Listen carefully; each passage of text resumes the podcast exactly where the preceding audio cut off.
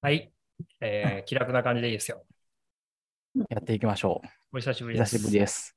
2 iOSDC 週間以上、とかね2週間以上経っているはず。うんおーそんなに iOSDC とかがあって結構みんな色忙しそうで、ちょっと時間が空いてしまいましたが、まあね、iPhone が出たり iOSDC とかもうん Ruby 会議もあったよ。あ、そうだそうだ、そう家そう庭そ君うが、だ。はしごした人だ。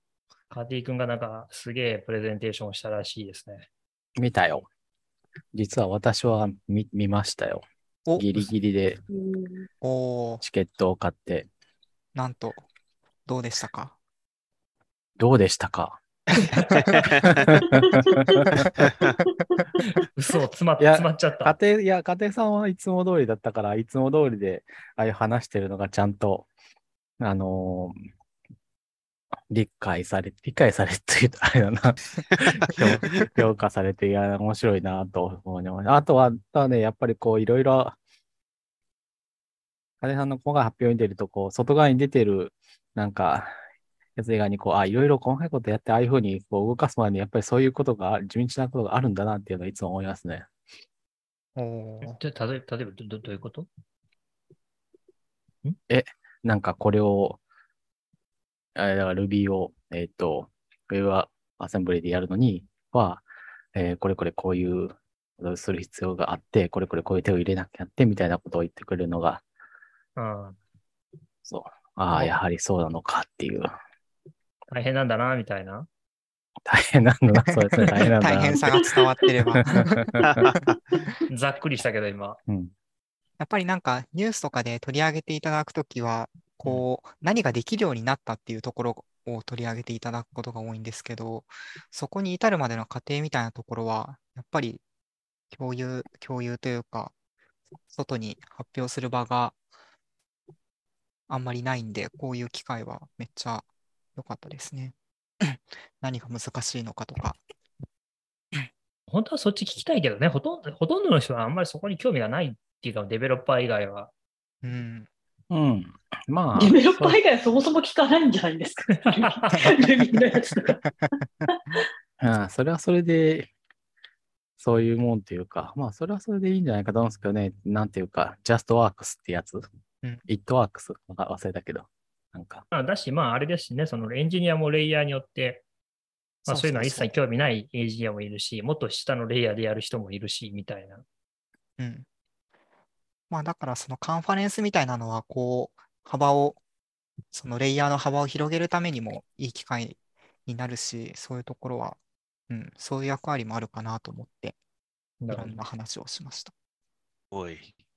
素晴らしいですね。すごいね、もう、トークの仕方が40代よね、もうん、 40代。カンファレンスのオーガナイザーとかが喋るセリフだもん、今だって。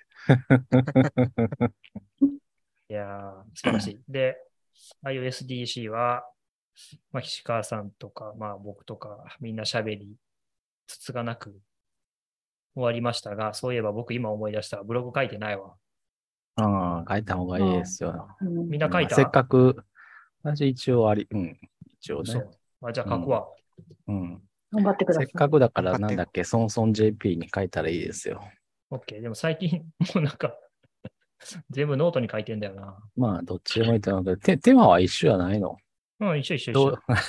じゃあど、 ドメインに書い、自分のドメインに書いた方がいいんじゃないのえななんで単純に。え、だってなくなるかもしれないじゃないですか。うんそうやねんな。それみんな言うよね。うん。まあ、だいぶ古い考え方ですけど、私は、その古古き良きウェブログというものの方が優れてると思っているので、なるほど。でもノートの方が牛乳があるんじゃないですか そうそうそそうう。ね。メリノッーね。トというか、違いとしてはそれだけだよね。そういう SEO の SEO 力が、うん。牛乳もどこから欲しいかですよね。そうそうそう、その SEO 力があって、あってもさ、別にね、うん。まあ、誰が読むのかっていう話だもんね。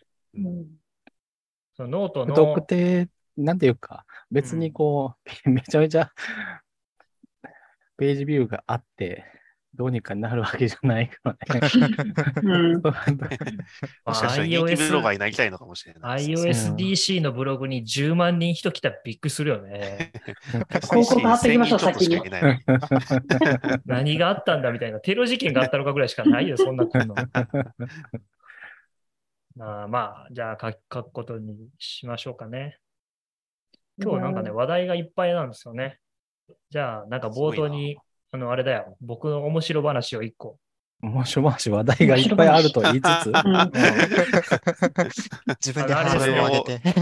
あのパブリックにしようよって言ってた。あ、違うか、あの、アマゾンの話か、話題の通りってことね。なんか話題がいっぱいあるのにあーそう違いうことうね話差し込んでる。いや違う違う違う違う違う。いや、あの、アマゾンがまたやらかしてくれたよっていう話。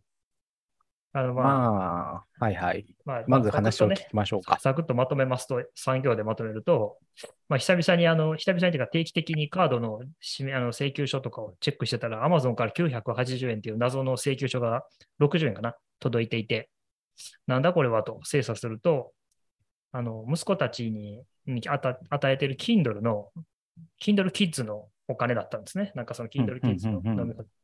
だから、一応、Amazon プライムに入ってる人は半額になるのに、えー半額にならずに全額請求されているということが判明して、この6ヶ月間ぐらい。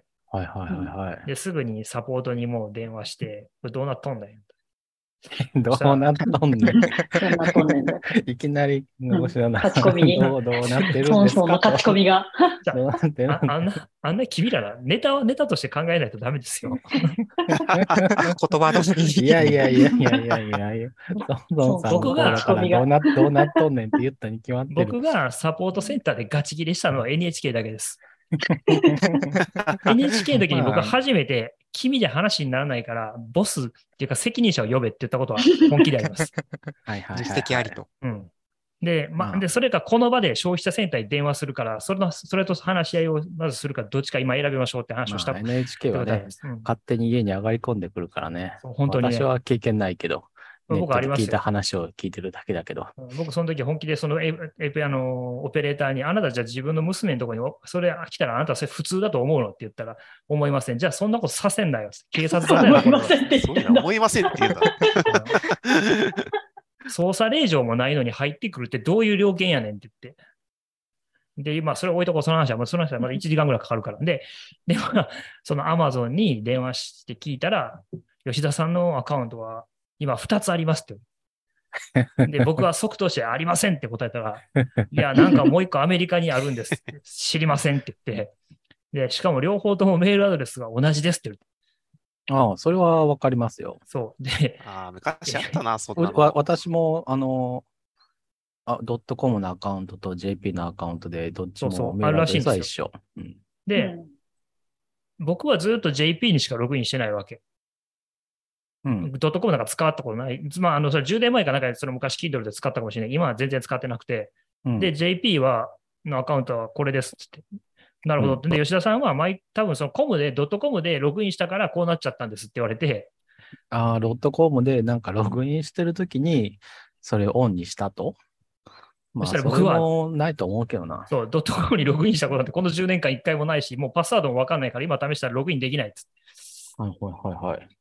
で、そうですか。で、そのオペレーターに言ったのは、 まあ、おそもそも考えてほしいのは、僕は JP の画面で、そのキッズプラスを開いたら、ちゃんと課金してますってお金、サービスが見えてるって。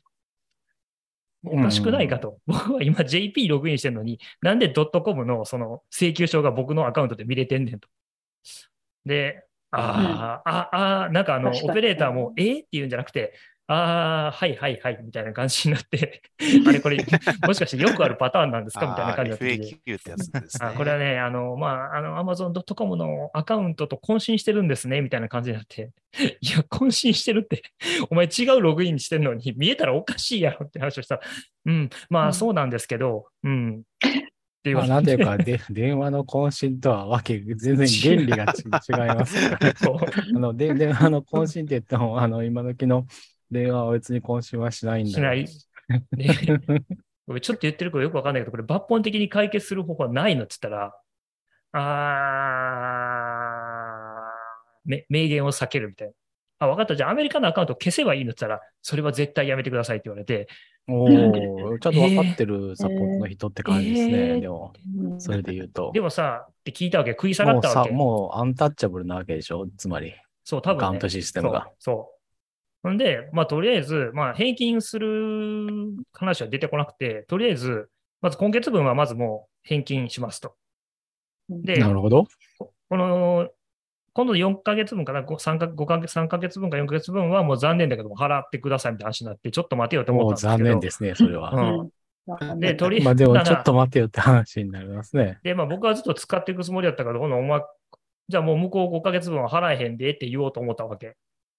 うん。そしたら向こうが、これから5年間無料にしますって言って、おおうん俺の子供5年経ったらもう Kindle Kids じゃない気がするんだけどなっ確かに。確かにな。て思ったんだけいやど、そうまだあなまあ、まあ、一家半年で元取れるんや、元取れるとか、まあトントンなんだけど、うん、まあ分ー。かっまた、あ、じゃあ元とか取れるっていうのはそういう意味でしそょ。 う うんまあ、いっか、まあ、じゃあ、まあ、それでいいわ。まあ、まあ、ここで返金してくれるってもな、って言って、まあ、で、とりあえずそんなことより何より、その、渾身してんのなんとかしてくれよっていうことを何回も言ったんだけど、とりあえずそれはもう、なんか、名言をま避あ、けそるこ感じ。がなんとかなるなら、そう5ならない年でし無ょうね料なんて言い出まあならさないでしょうね。ないと思うんですよね。ただね、5年無料は、孫宗さんも言った通り、いやーどう、うん、逆やっぱここは講義の大会がうんいいんじゃないかな。やっぱりね、そんなサービス使ってられるかって言って、うん大会する。これ が、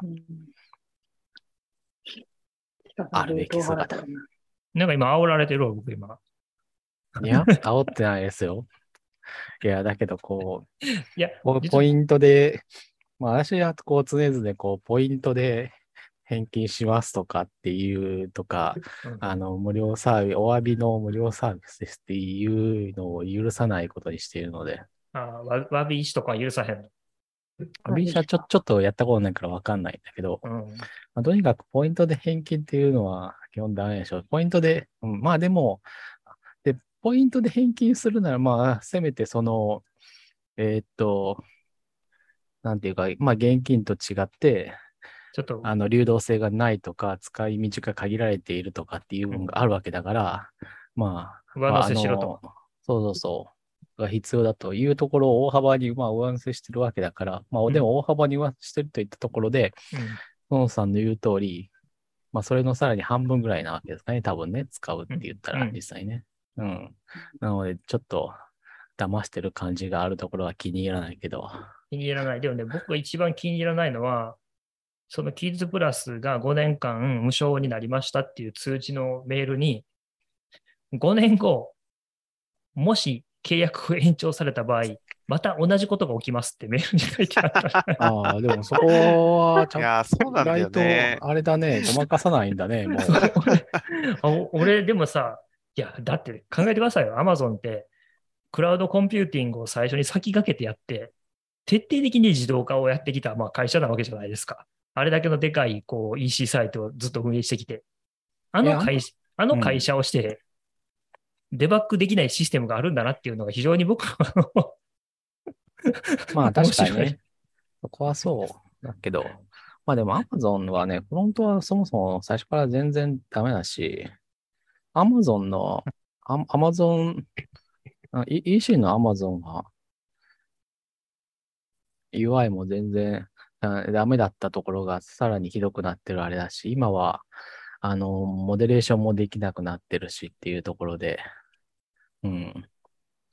まあ、もう Amazon って全然信頼もされてないし、みたいなところはありますよね。特に、そういう対コンシューマー向けの分野で。まあ、全くそうなんだけど、僕のイメージは、まあ、どちらかというと、そのココンシューマーのデザインがな、なんかその、なんちゅうの、デザイン的なものがなってないっていうのは、僕もすごい認めるんだけど、やっぱなんかそのなアるほどカウントの管理のバックボーンとか、やっぱなんかそういうのは、なんかちゃんと作れる会社やなっていうふうになんじゃないかなと思ってたわけですよ。うんでもまあそまあれでも、そそれれがサブで作れば作れるとは思うんだけど、ね。そう、でもこれが正体不明の、 なんかその、渾身っていう のが起きてるのを見ると、なかなかまあ、やっぱこういうシステムっていうのは長く作っていくのは大変なんだろうなとまあそんなところでそうそうなんかそういうことが起こるんだったら AWS の IAM をこう、あんな複雑なのを覚えても、こうなんかちょっとしたことで 混ざっちゃうんじゃないかみたいな。まあ、あ、いやそもこうはね。私はそっちはまあそうは思わないけど、まあそういううん話もなく、なまあなくはないかなみたいな。なるほどまね。あでもなんか、リージョンまたいで、こう、問題のプライオリティ上げるのってすごい大変そうですけどね。まあでもなんか、Amazon って本当に他のところは EC の方ね、うんはいあの、一つのアカウントで各国の EC ってなってるけど、本当日本だけが残ってるっぽいんだよね。へうえん、そうなんだ。そうなうんだ。ん。なんかそこは本当にアンタッチャブルっぽいんだよね。でもなんかすんごい、大、大、もうなんかしたらなんか起こるって いう。アップストアの Amazon アプリも、日本の Amazon アプリがあるみたいなのって、日本だけっぽいんだよね。えへえ、他は全部あの国が切り替えられるんですよ。一つのアプリで、えーっと、まあ、特にあのユニバーサルリンクでアプリを起動すると、えーっと、.it だったらイタリアのやつですよとか .sg だったら、じゃあシンガポールの、あなたが、えー見てたリンクはシンガあの、この地域のじゃないので、こっちにき、こっちのショップに切り替えますかっていうのが出てくるんですよ。すごい。一つのー、えあの、Amazon アプリの中でね。日本だけえはーそんな機能あるんだ。そこに入ってない。すごい。ー、うん。中国はないのか中国ってあるでしたっけアマゾンそもそわもか、ないのからわからない。アジアの他の国はどうなんでしょう、ね、なんか Amazon ヨーロ C、ッパとかは、 Ama- うんうん Amazon.cn はでも見たことない。あるかもしれないけど。でもあ、あるな。あるな。あるけど、このドメインがし、あれ Amazon の方なのかどうかが、そもそもわかなんかるすべが謎なのい。中謎の中国語が出てきた。まあ、アマゾンっぽいですね。アマゾンっぽいとはって感じだけど。台まあブ湾ラはンまド、ログインできれば、台湾もありますね。ログインができれば、い そうなんだけど、ログインができたと言って、それが 本当に正しいかどうなんか は、ああ、証明する術がない。少なくても、あれ違うかな。してないか。フィッシングサイトかもしれない。そうそうそう。確かに。怖くて使えない。あり得るよな、そういうのな。 まあ、うんさどすがこにに飛んだ。 Amazon のログイン。まあ、確かにね、プライムだから480円って出てるな。それの年額プラン。まあね、そういううん面白い話があったよっていう、まあ面白くも面白いっあってたいうか、よ。まあ、まあね、そのアカウントが混戦するっていうね、その、もうアナログの電話のような、うん。まあまあ、状況そねこは比喩なんだろうけど、でもまあなんか、ね、こう、まあ、一回、な、じ、実態としては、いや、一回統合しようとしたけど、なんか無理だってなって、途中でやめたみたいな、 そういう実装があったりするんだよね。で、なんか多分そのデータベースになんか問い合わせるときに、それが混じっちゃってて、こっちから取ってくるか、こっちとから取ってくるかが、なんか、なんか実行環境によるとか、そんなんなっちゃってんだろうなって。いう風になるか、なんか、なってるか、なんか一回やろうとしてた、なんかこう、統合の処理が、やっぱ無理だってなって、アベン、アブノーマルエンドして、っていう、なんかこう、ちょごごく少数のといっても Amazon のユーザー数だからそれなりにいるみたいな人のデータが、なんかこう、問題が起こるようになってしまっているみたいな。 怖いよ。まあなんかね、とにかくあの、アカウントの統合っていうのは絶対したらいけないらしいですよ。アカウントの統合っていうのがなんか、する機会っていうのがたまに出会うら、出会うんですけど、うんそれアマゾンのってことですか世の中全般。あ、Amazon のです。アマゾンのか。なんかちょっとやってる、あの、触ってるとは、Amazon のアカウントを統合しますかみたいな場面が出てくる。私も一回あって、私は一回やろうとして普通にできなかったから、諦めたなと思うんですよね。単になんか統合してきたら便利だなと思って。ただ、今は、それは絶対にやってはいけないという、Kindle の買った本が全部なくなるとか、うん、なんかそれ聞いた。キトルやってなかったら関係ないのかな。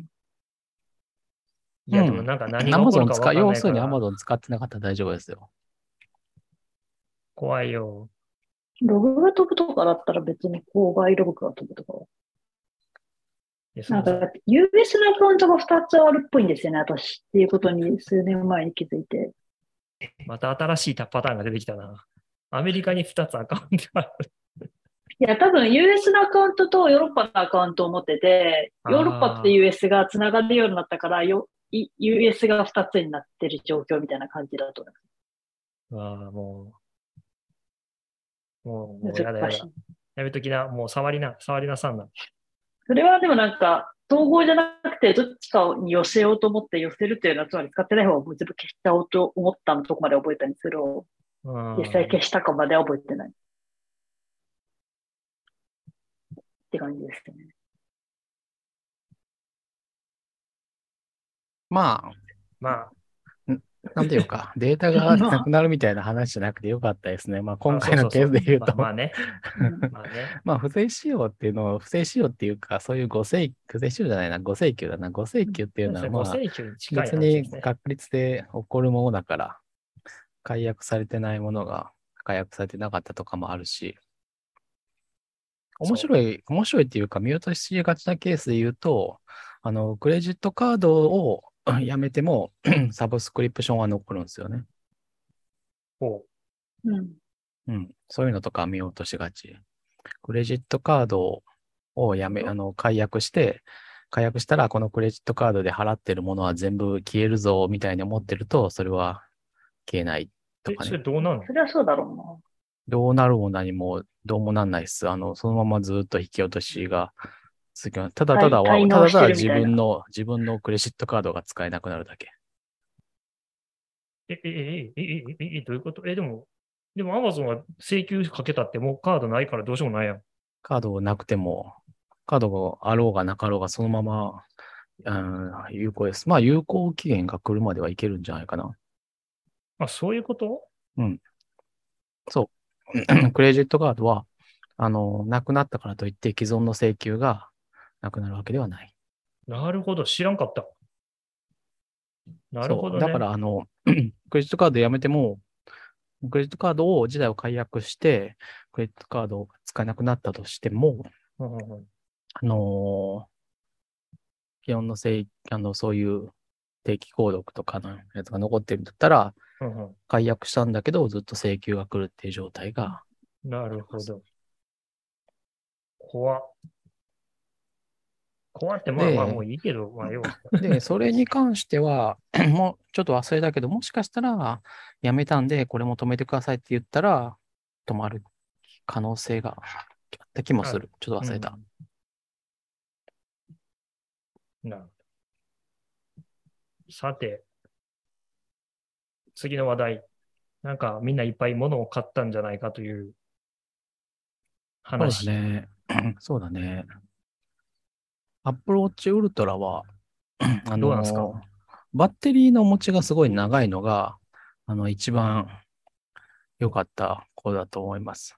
バッテリーの持ちが36時間、うんあのそれは、交渉そうですでよね言っていて、うんで、Apple Watch Ultra に関しては、他にもいろいろなことが、あの、Apple のサイトで、あの、検証、上いろいろな条件で Apple 自身が検証しましたっていう感じで書いてあるのね。それがね、ほぼね、初見通りにの性能を発揮してるという感じで、おううん、感じでした。で、まあ、まずバッテリー36時間って言ったら、普通の Apple Watch の2倍持つんですけど、うんうんえーまあ、それで言うと、とりあえず1日以上は、えーつけてられるし、当然、なくなるときは来るんで、えーなくなるときは、まあ、前に持ってた私で言うと、シリーズ5をつけて、あのー、Apple Watch Ultra を10年代に置いて交代させるんですけど、うんうんアプローチウルトラの方がよ倍持つんで、えっ、と、充電してる間、えっ、と、2、3時間だけそっちをつけて、また充電が完了したらすぐ戻すっていうことやってると、基本的にあの、アプローチをずっと、ウォッチウルトラの方をずっとつけてるってことになるんですよね。だから、あの ー例えば体温とかは寝てる時だけつけること。寝てる時だけ測られるんですけど、うん、うん。基本的に Apple Watch Ultra を、えーの方、シリーズ5にはついてなくて、Apple Watch Ultra には体温がついてるから寝てる時にウルトラをつけようみたいなことを考えなくても自然に、えーっと、寝てる期間も Apple Watch Ultra を基本的にはつけてるっていう状態になると。うーん。ということで、なんか、 新しい機能を使いたいから、今はこっちをつけようみたいな、そういうことは全然考える必要なくて、うんただ普通に交代してれば自然とアプローチウルトラの方が、ほぼ、ほぼ、始終つけてるみたいなことに、ね、なるって感じですね。で、あとはまあ、 これは今までのアプローチに行くけど、あの、モバイル回線が使えるんですよね。っていうか、モバイル回線ののない プランっていうのがないんですよね。アプローチウルトラには。そう。まあ、へなーないって言っても、別にあの、モバイル回線を契約しなきゃいけないわけじゃないんで、そうなんや。はいはいはいまあしばらく契約せずに使ったんだけど、まあせっかくだから契約してみるかと使えるんだったらと。はい。はいはい。で、契約してみたらこれがすごい便利で、で、前回線があると、あの、まあ私走ったりするんですけど、朝に。うん。走るときに、えーっと、アプローチだけで基本的にいけるんですよね。回線があるから、アプローチだけで音楽も聴けるし、うんうん。ポロッチだけで鍵、家の鍵を開けることもできると。で、iPhone を持たなくていい、でいいいいっていうのがすごい楽。iPhone をポケットに入れるか、iPhone をなんかウエストポーチに入れるかして今までは出てたんですけど、なるほど。うん、そこの準備の過程が一つ減ったのと、まあ走ってる時にはそれ以外、手に何も持ってない状態で本当にいけるんで、落としたりとかこけたりすること心配しなくていいから、あれどうなの重さはどうなんですかなんか僕は結構、僕はそもそもなんかでかいの似合わないし、重いから多分僕はこれは多分チョイスから外れるんだけど、うん、ど重さ特に気にならないですね。あの、あそう 60g ですよね。マッチバッチウルトラ。で、重さも倍ぐらいなのかな。まあ、そんな倍にもあんねや。か倍もあんのか。アップルウォッチの重さの違いどうだっけでもなんか、岸川さんの借りてつけた感じだと、そんなに気にはならなかったですね。でも、つけて腕につけて、大きさ感見て、ふーんと思っただけなんで、うん。あ、ブン素ブン材見によまっしたりしたら違うかても。結構違うな。アルミだと 40g で、えーシリーズ7ね。うん。 8? まあ、どっちも似たようなもんか。えー チタンだと、違うな。ステンレスが一番重いのか。ステンレスだと 50g あるらしいと。うん。うんで、ウルトラは 64g でしょ確か。60、60g か。うん。うんまあ、そんな変わんないんじゃないかと思いますね。倍は変わんなかった。で今もこうやって写真で見るるとでかいね。大きさはでかいです。ううんん。割とじゃあ、岸川さん的にはおすすめなの。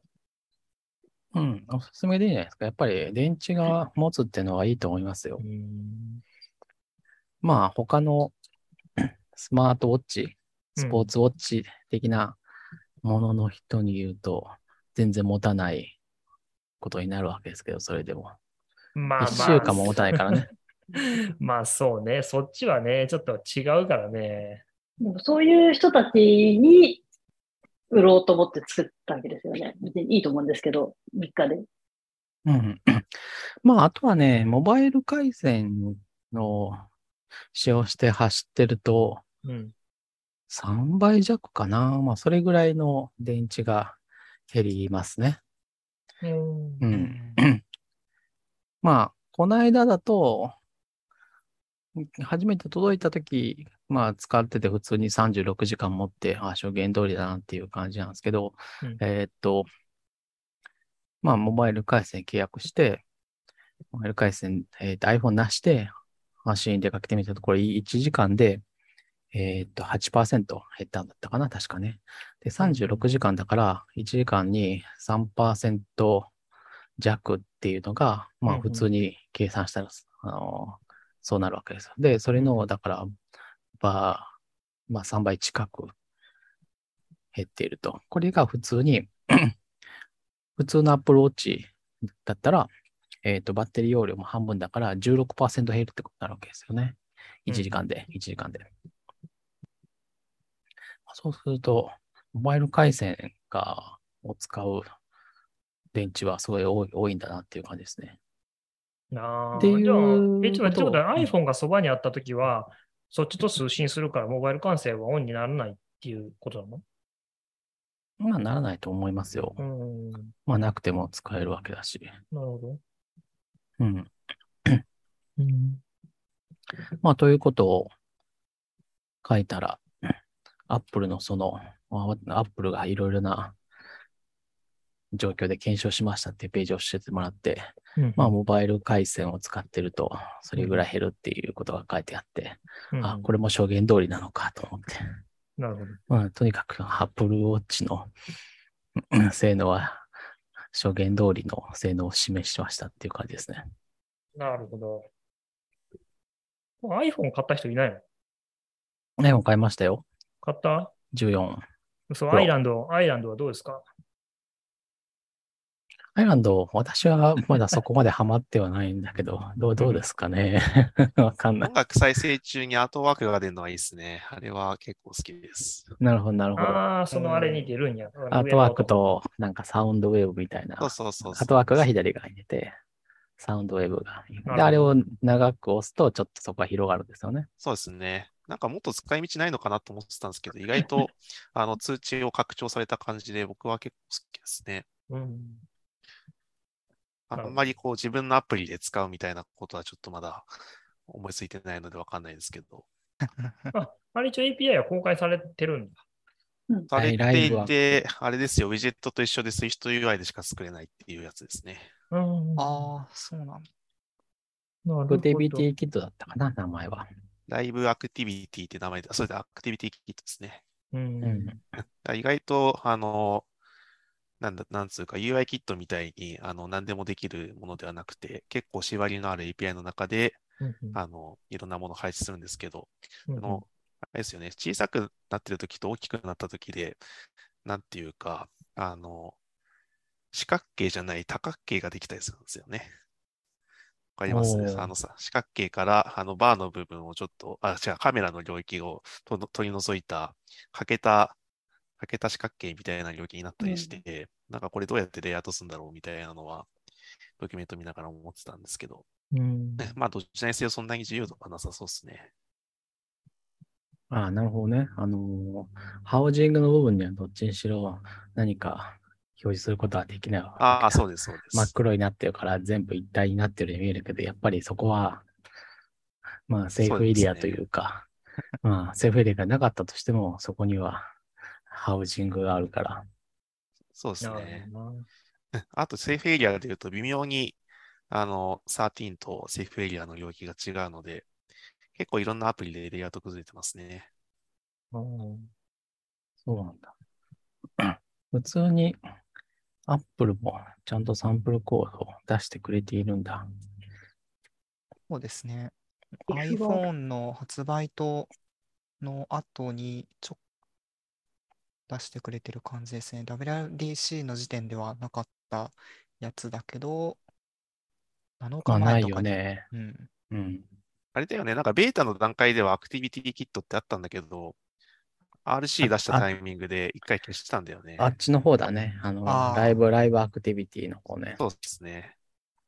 あっちもちょっと遅れて。うんライブアクティビティは HIG にも載って使えるようにはなったけど、最近あれ出だまよしたねよね。。うん、 HIG ユーザーに届くのはもうちょい、確か先だよね。16.1なんだっけ。えーああ、サードパーティーが使えるようになるまでまだあるんでしたっけそっか。うん。今は手元では使えるけど、だったと思うよ。まだ多分日記とか確かに。うん。そうね、そうね。そうか、あ iPad はまだアップデートされてない。そのタイミングでやるって感じなのかしら。うん、そうだと思あうあ、。ステージマネージャーが遅れてるやつねう。ん。 iPad はでも関係ないですよね。関係はないはずだけど、はうん。うん。まあでも16.1点。こっち出るんでしょうね。。 16.1じゃないのかもしれない。でももう秋だから な。秋っアッて言ってプルのた秋気結が構する遅かいんでら。す よね。アップル秋ね秋、秋も夏も。いや、なんか遅れがちだけど、遅れない女子とかもあって、いや、Mac、MacOS 系も同じなので、だいたい iOS から遅れて、あみんな iOS に必死で、ま、Mac とかは遅れがちなんですけど、今年とかは多分1ヶ月以上遅れてるし、去年か一昨年ぐらいはでも1週間ぐらいしか差がなくて、すっごい余裕ぶっこいてたら、もうリリースですみたいになって、慌てたのを覚えてます。 なんか、感覚的な iOS 出てから1ヶ月ぐらい1ヶ月じゃなかったとしても2、3週間はなんとかなるだろうと思ってた。今年は逆で準備もう終わってるのに全然リリースされないから、今暇というか、なんか早くリリースしたいんですけどみたいな気持ちになってる。あと僕は ここれを、これを買ってしまった。ああ、なんエアかポッみんな褒めてますよね。 AirPods 2はなんか結構、買えばよかったな。いや、今から買ってもいいんですけど、別に。なんかあの、コストコで安かったから、あーコストコでこ買ってもこらでっ安いとこあるんですかたな6000んか円以ツ上イッターでね安かっ、すごい忘れがちへえまあでもコストコは会員の料金を払ってるわけですよね、確そかもにそもコストコだもんな。確かにな。た。買わされてる感じはするね。まあせっかく会員 の。まあ、妻まが、あ、コそスト買いなんだっ たら。コストコはやっぱりでも車でドーンと買いに行くわけですか。うですね。エアポ妻ーツを。いやいやエアポコッスドトコも。、コストコ使ったことないからわかんないんだよね。 そこにね、歩いていくの結構リスキーやと思いますよ。あ、そうなん だ。動線がなクさソそう。歩きますね。だし、そもそもね、車ないといけないぐらいのところしかない。あ、そうなんだ。。確かに。コストコってどこにあるのそもそも東京にないないのえっとね、東京は知らない。あ、あた立川にあるんじゃなかったっけまあ、いや、確かあにるんだないです。とコストコのコストコは。嘘なんか西はい。まあでも、あのあの僕都の内には近所はない割とある都内にはないってことね。あといや知らない、知らない。都内23区まあ、他少にはあなるくんじゃないとも立川は市じゃない新ですか。新三郷とか違う、あれも池やか。どいうっや、けなあさ都内区内かそうです。多摩、多摩とかですね。多摩ああ、は、そうそう。その辺のとこに行かないと無理ですよ。東京は多摩しかないっぽいですね。なるほどね。全然違うところだ。都会に行かないとね。あのねな、車だな。コそストコれははね、車だ。コストコはね、多分お得というよりは、まあある種のテーマパークみたいなもんですね。買いそうな物んでっすてかいう。そんなにそうっすねホーム遊セべンターみたいなもんだ遊べるものがあるのなんだっけあの、IKEA みたいな。いや、ない。いやないのなんか、ホームセンタないーの行くと楽え、しでいのもとピ一緒なんピですザ、よピザ売ってるでしょ、ピザ。ああそうそうそやう。ってますそうねいうの、ね、じゃあ、一気と一緒じゃないですか。一回さ、コストコでピザ食べに行こうって言われて、あの、そそうわピザって言われるから、その私、そのコストコってやつが頭に入って、頭に入ってこないっていうか、コストコって何っていう感じで、ピザう売っんて、、 IKEA の食すご料い混品乱、した。食料品版だけど、会そうっ員す制。ね。めっちゃ安いように見えてよくわからあれないそ。もそもコスト コって、あのスー、スーパーみたいな食料品を売ってるとこなの食料品がメインなんすでやっぱ売ってるの 電化製品も売ってるって電化製品もあるのあ、そうなんだ。へえ。プライベートブランドみたいなのがあるんですよね。うんもある。し、そエアポのッツのですかなんでエアポエーアツポッそれツはない本当にエアポッズだ。エ アエアポそッこツこのプライベートブランドなんじゃないですか大丈夫これ、これパチモンやったら出来良すぎやで。 まあ、それだったら、そ うか。だった偽らま物あでもいいよかった。うん、確かに。まあでもなんかみんな音がけ全然違うって言ってるし、あで音はね、全然違う。確かに。うんなんか2買ったって人は、うんあ多あ、分つうかね。多アイ分、ソレーションがすごいみたいな。多分去年というか旧モデルも持ってるわけだから、聞き比べてそう言ってるわけだかいら、や、まあすごい違いますよ、や多っ分ぱ楽しいんだろうなりっていう。そうあの、なんだ。ノイズキャンセリングがえー欲しいな超優秀で、へえ。電車の音が結構。でも別に僕はあの旧旧モデルもそんなに不満はなかったんだけど、結構バッテリー下手ってきたのと、うん。もあって、で、どうしようかな、いや、もったいないしなーって買ってつけてみたら、おーっていう、おーってなり もう ましみんたな。そういう期待値しか買ってないから、思ったよりやっぱりねすごいんですよね。まあ言うてもなん捨てかて、しまうのが一番もったいないからね。イヤホンやろぐらいの感じでつけたら、おーっていうこ感んじ。な違うんうだ。ーん良さそですね、あれは。まあなんか各種の性能で言うと上回る他の製品とかはありそうだけど、その辺の集まった時のバランスで言うとやっぱり AirPods は一つ上か二つ上っあぽでいもな。初めて買うっていう人がもしいたら、割と僕はおすすめですね。前回もおすすめしてたけど、割といいでもいいと思いますけどね。うん。駆動時間もちょっとだけ伸びたんでしたっけ ?1 時間か2時間ぐらいは。かね。伸びてますね。結構、あの、1日2日充電しなくても僕は平気ですね。なるほど、なるほど。まあ、やっぱりこういうのはあれでしょうね。S- SOC というか、チップがやっぱこなれていくんでしょうね。うん。まあ、AirPods はその辺のところうまくやってますよね。すご私い多分これ贅沢本に質。多分これ、Bluetooth ですらないんでしょうね、多分。もうなくなったんですかね。いや、あの、Apple のやつで微妙になんか独自魔改造してて、あの、規格に適合してないやつ確かなんかあったはずなんですよね。一応 Bluetooth でも使えるけど、みたいな。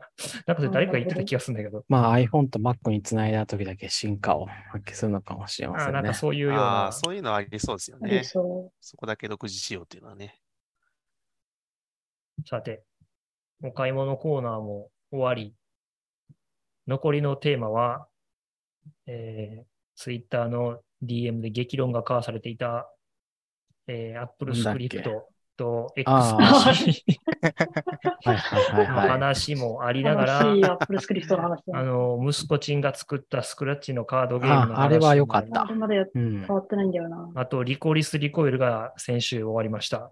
見 てない。リコルスリコイルは、あの、いなどこかったながそんなに面白かったんですか僕、僕は、あれは、あの、おっさん成分を抜いたカウボーイビバップやったんですよ、僕の中では。あ、そうなんだ。そういう風に見るのか。なるほどね。で、ツイッター見てたら、なんかシティハンターを可愛くしたっていう意図なんじゃないのって言ってた人がいた。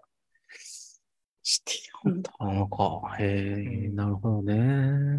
誰が見てるんですかソンソンさん僕見てた。途中から私も見た一で。通り見ましたよ。あ、見てたん僕も見てたなあのあ結ー、構ア見マてるゾンプライムで。いやー、ア面マゾン白プい。ライムで見られるもんなんですね。アマゾンプライムですね。うんまあ、ちょっと僕、 僕的にはまあ、一通り見たけど、うんまあ、まあ、面白い。うん、うん。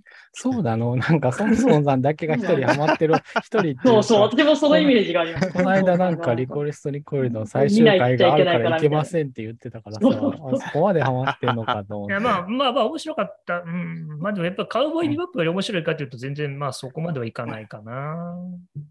途中でよくわからんなと思ってたのをもう一回見直したのは、あそもそもさんがそんなにハマってるんだったらきっとなんか面白いのかなと思って、こう一気に全部見たんですよ、最後ま で。なんでそんなハードルの上げ方をする別に僕、アニメソムリエとかじゃないと思う。 いや、いや、そそっち最終回があるから、そっちの予定を優先しますっていうぐらい面白いのかなって思ったわけですよ。ああ。そうか。うん。まあどう、でした岸川さん的にはどうでした最終 だ回。から私。は別に、うん、普通。それは言うたらあかんやつちゃうか確かに。 いや、そうかもしれないけど、確そかれそはに。れを、それをなシしッにクス感セン想スをばり言に言ううのたらあかんやつやと思うで。多分、ここの人はいいかもしれないけど、聞いてる人にとってあれですよね。うんこれを聞いてる。なんか完全にピーって出なきゃダメです ね。じゃあこちれょっはと、ネタバレが。うん、そまだこだ編集け、がめんどくさくなった。そこだけ消しといてください。はい。ネクストステップっぽい話題だと、みんな見てあたの見てますよ、もう全部。何なん何かあ、しなんか劇 C 中のにコードがみたいそなう。そうそうそう、なあんかあ、クラッシュダンそこだけプ。ね、つら、つら、あの、ツイッター EPL がみたいな。な。あ、違う違う。えっと、なんだっけ。 GPL はまた別の。また別で、UI ラベルのうん。うんクラッシュダンプが出てるみたいなサクトレースが出てるっていううん嘘。 庭さんが言ってましたよ。うん、それは見てんね、の結構ね、話題になってたんですよ、確か。それは見てる人は気づいたんですか普通に。気づかねえだろ。全然気づか ない。ああ、ささすそがんに な、そんあ、なこれこは、これは UI ラベルのってならないでしょだって見てそんるな人細かいとこころまで見ないからね。いや、でも見てる人は見てるんです よ。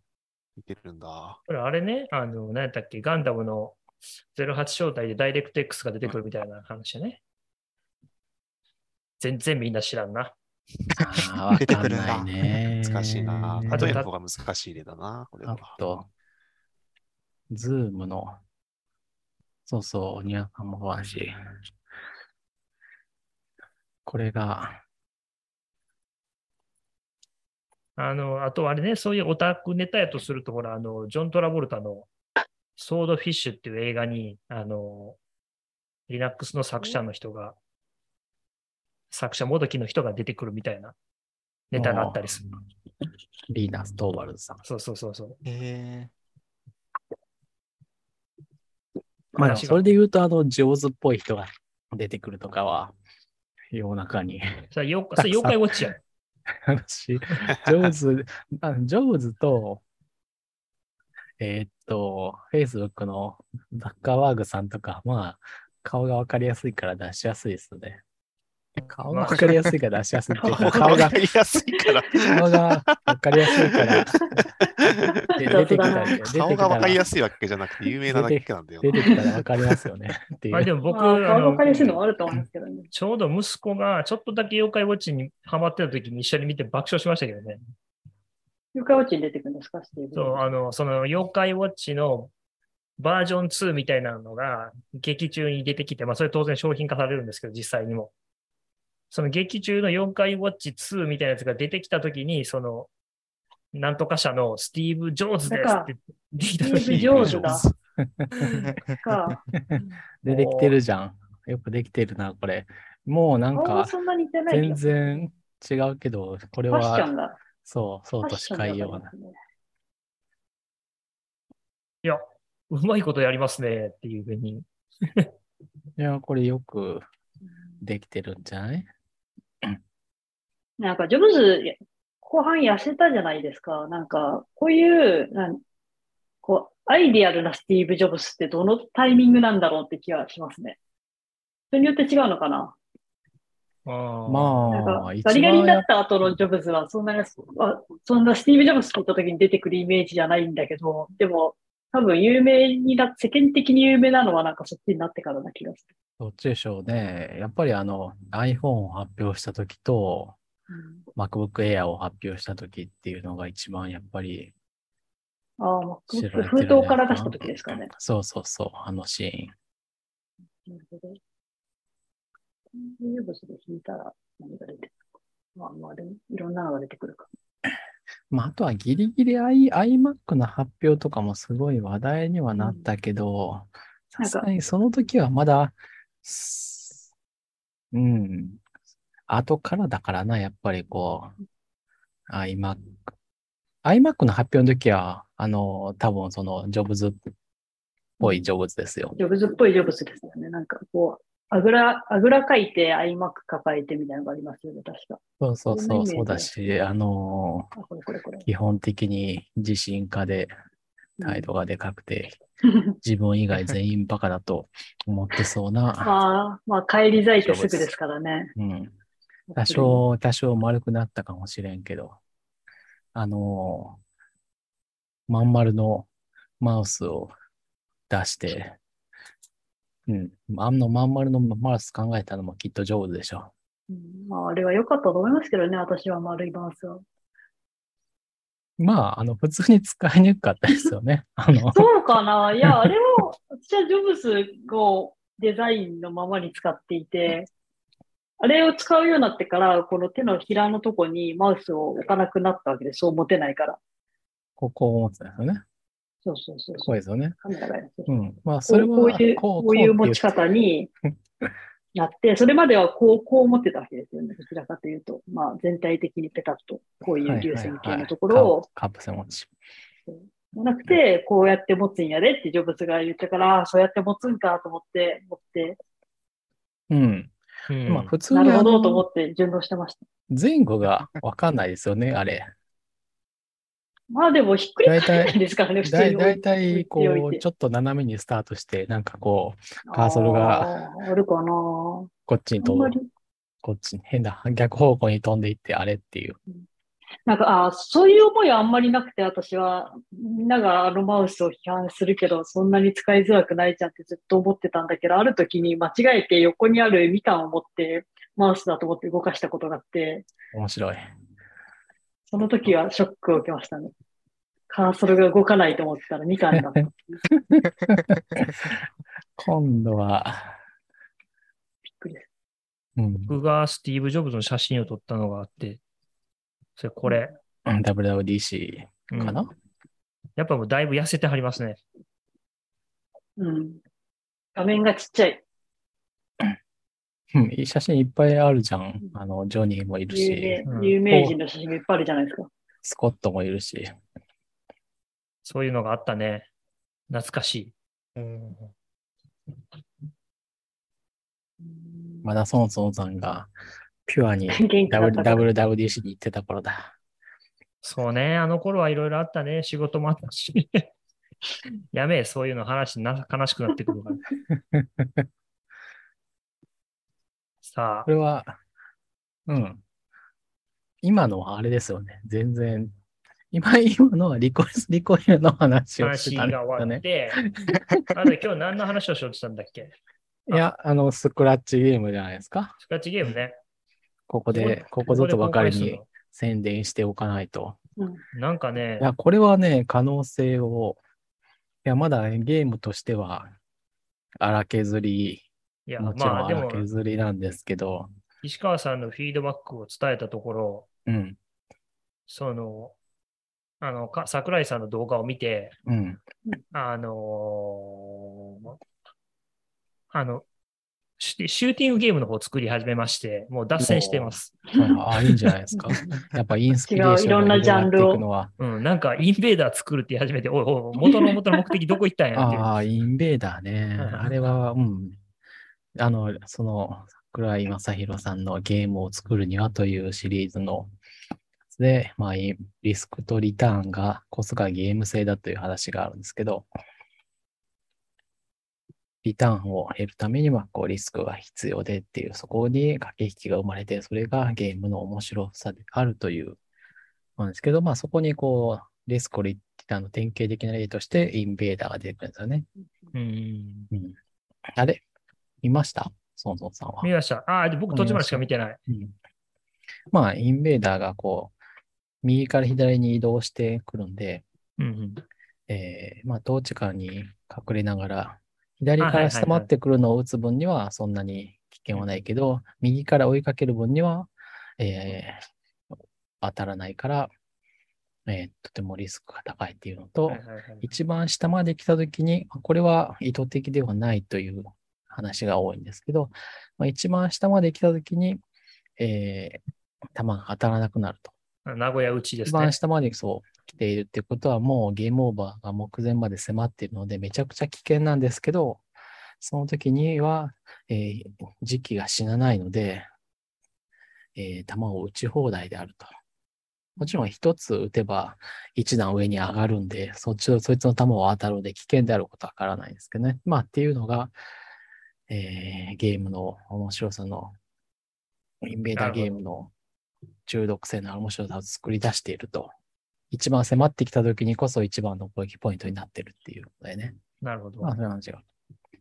で、その、ホンソンさんの奥さんが作られたゲームは、なんか私は一通りプレイして、まあ、うんめっ基ちゃ喜本的んでたよ。に強いカードを引けば勝てるということになっているので、まあ、強いカードを引けば勝てるんですよね。だから強いカードを出すっていうことに特にリスクがないから、リターンだけがある状態なので、まあ、それに対して、例えば、手持ちカードに罠カードみたいなのがあって、そうそうそう。強いカードをだ出したら、そのまま、そのままっていうか、ダメージが自分に跳ね返ってくるみたいなのがあると、出しにくいとかっていうことがあるんで、面白いんじゃないかということを伝えたんですね。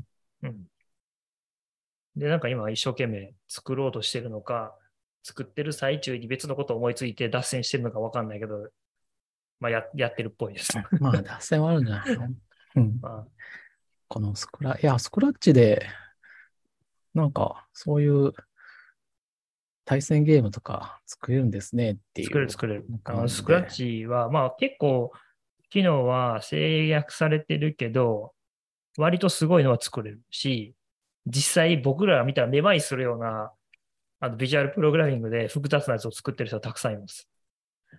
うん。これ中を見るってすると、ソースコードが見えま見えする。わけなんですけど、ああ、こうなってんだ。へえ。これはでもね、すご全い、然わからん。あの、スクラッチの、なんていうんですかね、手ス続きク型ラッチのコミュニティってすごくって、うん。やっぱなんかすごい巨大な、なんかソースコード共有の場と、承認欲求の戦いになってるんですよね、その。うん。うん。承認あでも欲求とクラス戦みたいなのうがあるのか、戦う必要があるのわかんなやいけっど。ぱこう目立っていろんな人にこうリミックス、リミックスっていうのは言うたらまあ Git で言うたらクローンされてるみたいな、はいはい。多く。うん、そういうのを作りたいっていうのがあるらしおい。いいことじゃないですか、普通に。で、まあいい割こととだあけのど、、なんか運用他の人運営が頑の張やってつるをからパクったり。あ、パクるのはもう全然、要するにもう基本パクる文化。もうリミックスして改造してみたいな。じゃあいいんじゃな いですかう。ん、あこここまでコードだとビジュアルにする必要あるんですかねこれ if, else, then みたいなのとか。あ、そういうこと言っちゃういやーでも いや、なんか、ここれ見た感じ、普通にコードにハイライトで色をつけたのと、もう同じような感じが。なんか、いや他のビジュアルプログラミングってもう少しなんか箱があって、紐で繋いで、みたいなことじゃないですか。わかるわかる。なんか、つまみがあってぐるぐるぐるってやるとか、うんなんかパラメータ足すとなんかそこに穴が増えてとか。でもはいはい、これってなんか、ほぼこう普通にコード書いてある感じじゃないで すか。そう。だから、だから僕らやってると、は僕僕とかやったら発狂してくるんですよ。なんかフォ、これだったら4分で回したくなるじゃないです か。うんなあ、んで法一文はないのか。あ、4分はね、ある。あ、あるか N N 回繰り返すっていうやつが。なそうそう。なんかね、あのね、割とね、そういうセンスが育ちにくい言語ではあるんですよ。関数もないし、明示的な関数がないんですよ。全部グローバル変数でアクセスしなきゃいけないから。まああれはなんこかうクラスっぽいですよね。この右側にいくつもあって、デッキとかスプライトとか。あ、そうそう、そっちはクラそれをス。クラスですよね、いわゆるまあ、クラスというか、なんかフラフラッシュみたいな感じ。フラッシュああ、フラッシュね。あの、うん、懐かしいでしょ。あの、オブジェクトごとにコードがあって、一応グローバルにもなんかコードがあってみたいな。だからちょっとあんな感じになんかなってますね。アクターモデルじゃないですか。 そういうことか。まあ、家庭群もう一回作ってくれたらいいと思う。すぐに、あ の、スイフト家とか。庭さんがスクラッチでゲーム作ったら熱いです ね。いや、家庭君だったらすぐね、このスクラッチのコードを生成するコードを書くと思うよ。僕 も、僕は、スクラッ Python チでスクラッチでってことだよね。いやわかんないけど、スクラッこチでスクのラスクラッッチチの。のバイナリーファイルを書いた、直接書いた方が早いなって毎回思ってやる気なくなる。スクラッチはそういうやでアもウそトれはアウ重いトプそうットだな。アウトプットはできるのなんかテキストを出すというみたいなことができたえらっでとねきそうだテけどキスね。トはできないんだけど、バイナリーファイルはありますね。あの、ローカルでも編集できるあんでこれ日。本語なんだ。うーおーん。本当日だ。本語と日本語なんだ、しかも。まあ、エキスポートの手段は結構ありそうだな。なんか音声合成とかがあるからこ、れはね、ぜひね、音でハッカーの人たちに出すこも、ともできるそうだし。ハッカーの人たちにもね、僕は楽しんでもらいたい。そして、あ、これ、あ今、英語で見てたんであれですけど、日本語にするとなんか確かに、あれですね。なんかこうコードじゃんっていうのがちょっと和らぎますね。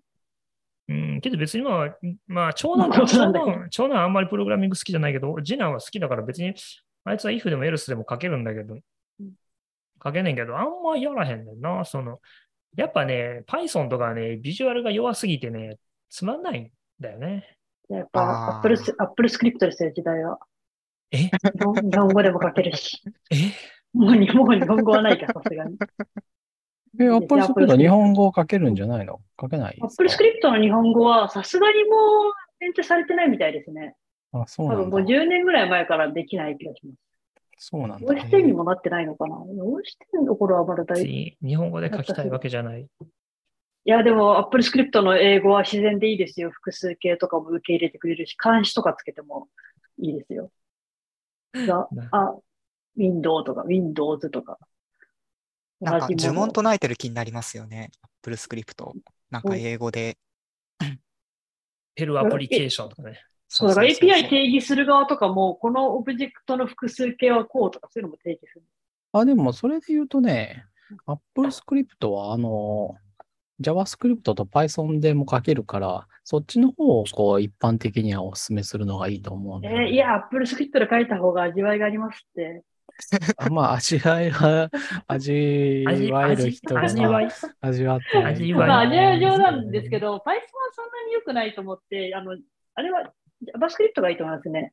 うん、いや、やっぱりその、Apple Script じゃないとえーできない XJ だっけことっていうのは、まあ、あるんですよね。うんで、特に情報システムの人が、あの、Apple Script をこう、いろいろ駆使して書くわけですよ。あの、なんていうか、あアプリケーション同士をつなげてとか、そういう、これで何やってそれをこっちに持ってってみたいなのとか、アカウントマネジメントのシステムに、うんえっと、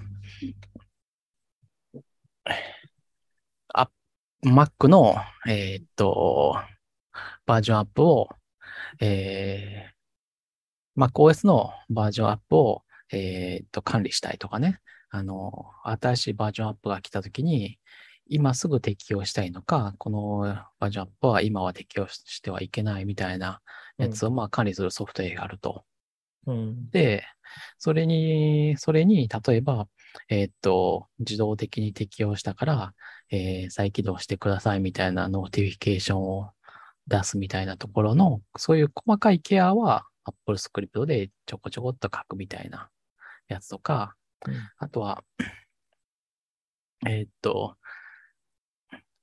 とりあえず社員に配る、えー Mac のに初期状態は一通りこれだけのソフトウェアが入ってますと、例えば、えーっと、イラストレーターとか、えー、X コードだったりうん、えー、みたいなものを、あの、とか、あの、スラックとかね、そういったものを。えーっとで、ただ、あの、人によってはこれも使いたい、これも使いたいっていうのはあるんだけど、うんまあまあ勝手に操作するとわけわかんなくなるから困ると。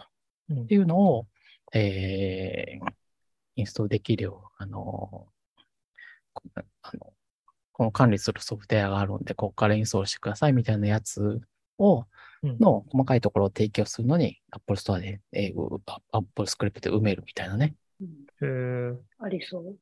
うん、Apple Store で提供されてないやつとかも、そこでこう Apple Script でこう書いて、やると、統一的な、そのアイデンティティ管理のソフトウェアを通じて配布できるみたいな。へーなんか何でもできるっぽいんですよねう。んそのアイデンティティ管理のソフトウェアは。出版系の人とかも使ってるイメージありますね。なんかそういう文章があって、それを、あの、イラストレーターに流してとか。あーなんかもう30年以上使われ続けてる、なんかもう発行してる Apple Script とかありそう だ。まあ、それはあるでしょうね、やっぱ。別に、あの、使えるんだったらいじんなくていいと思うし。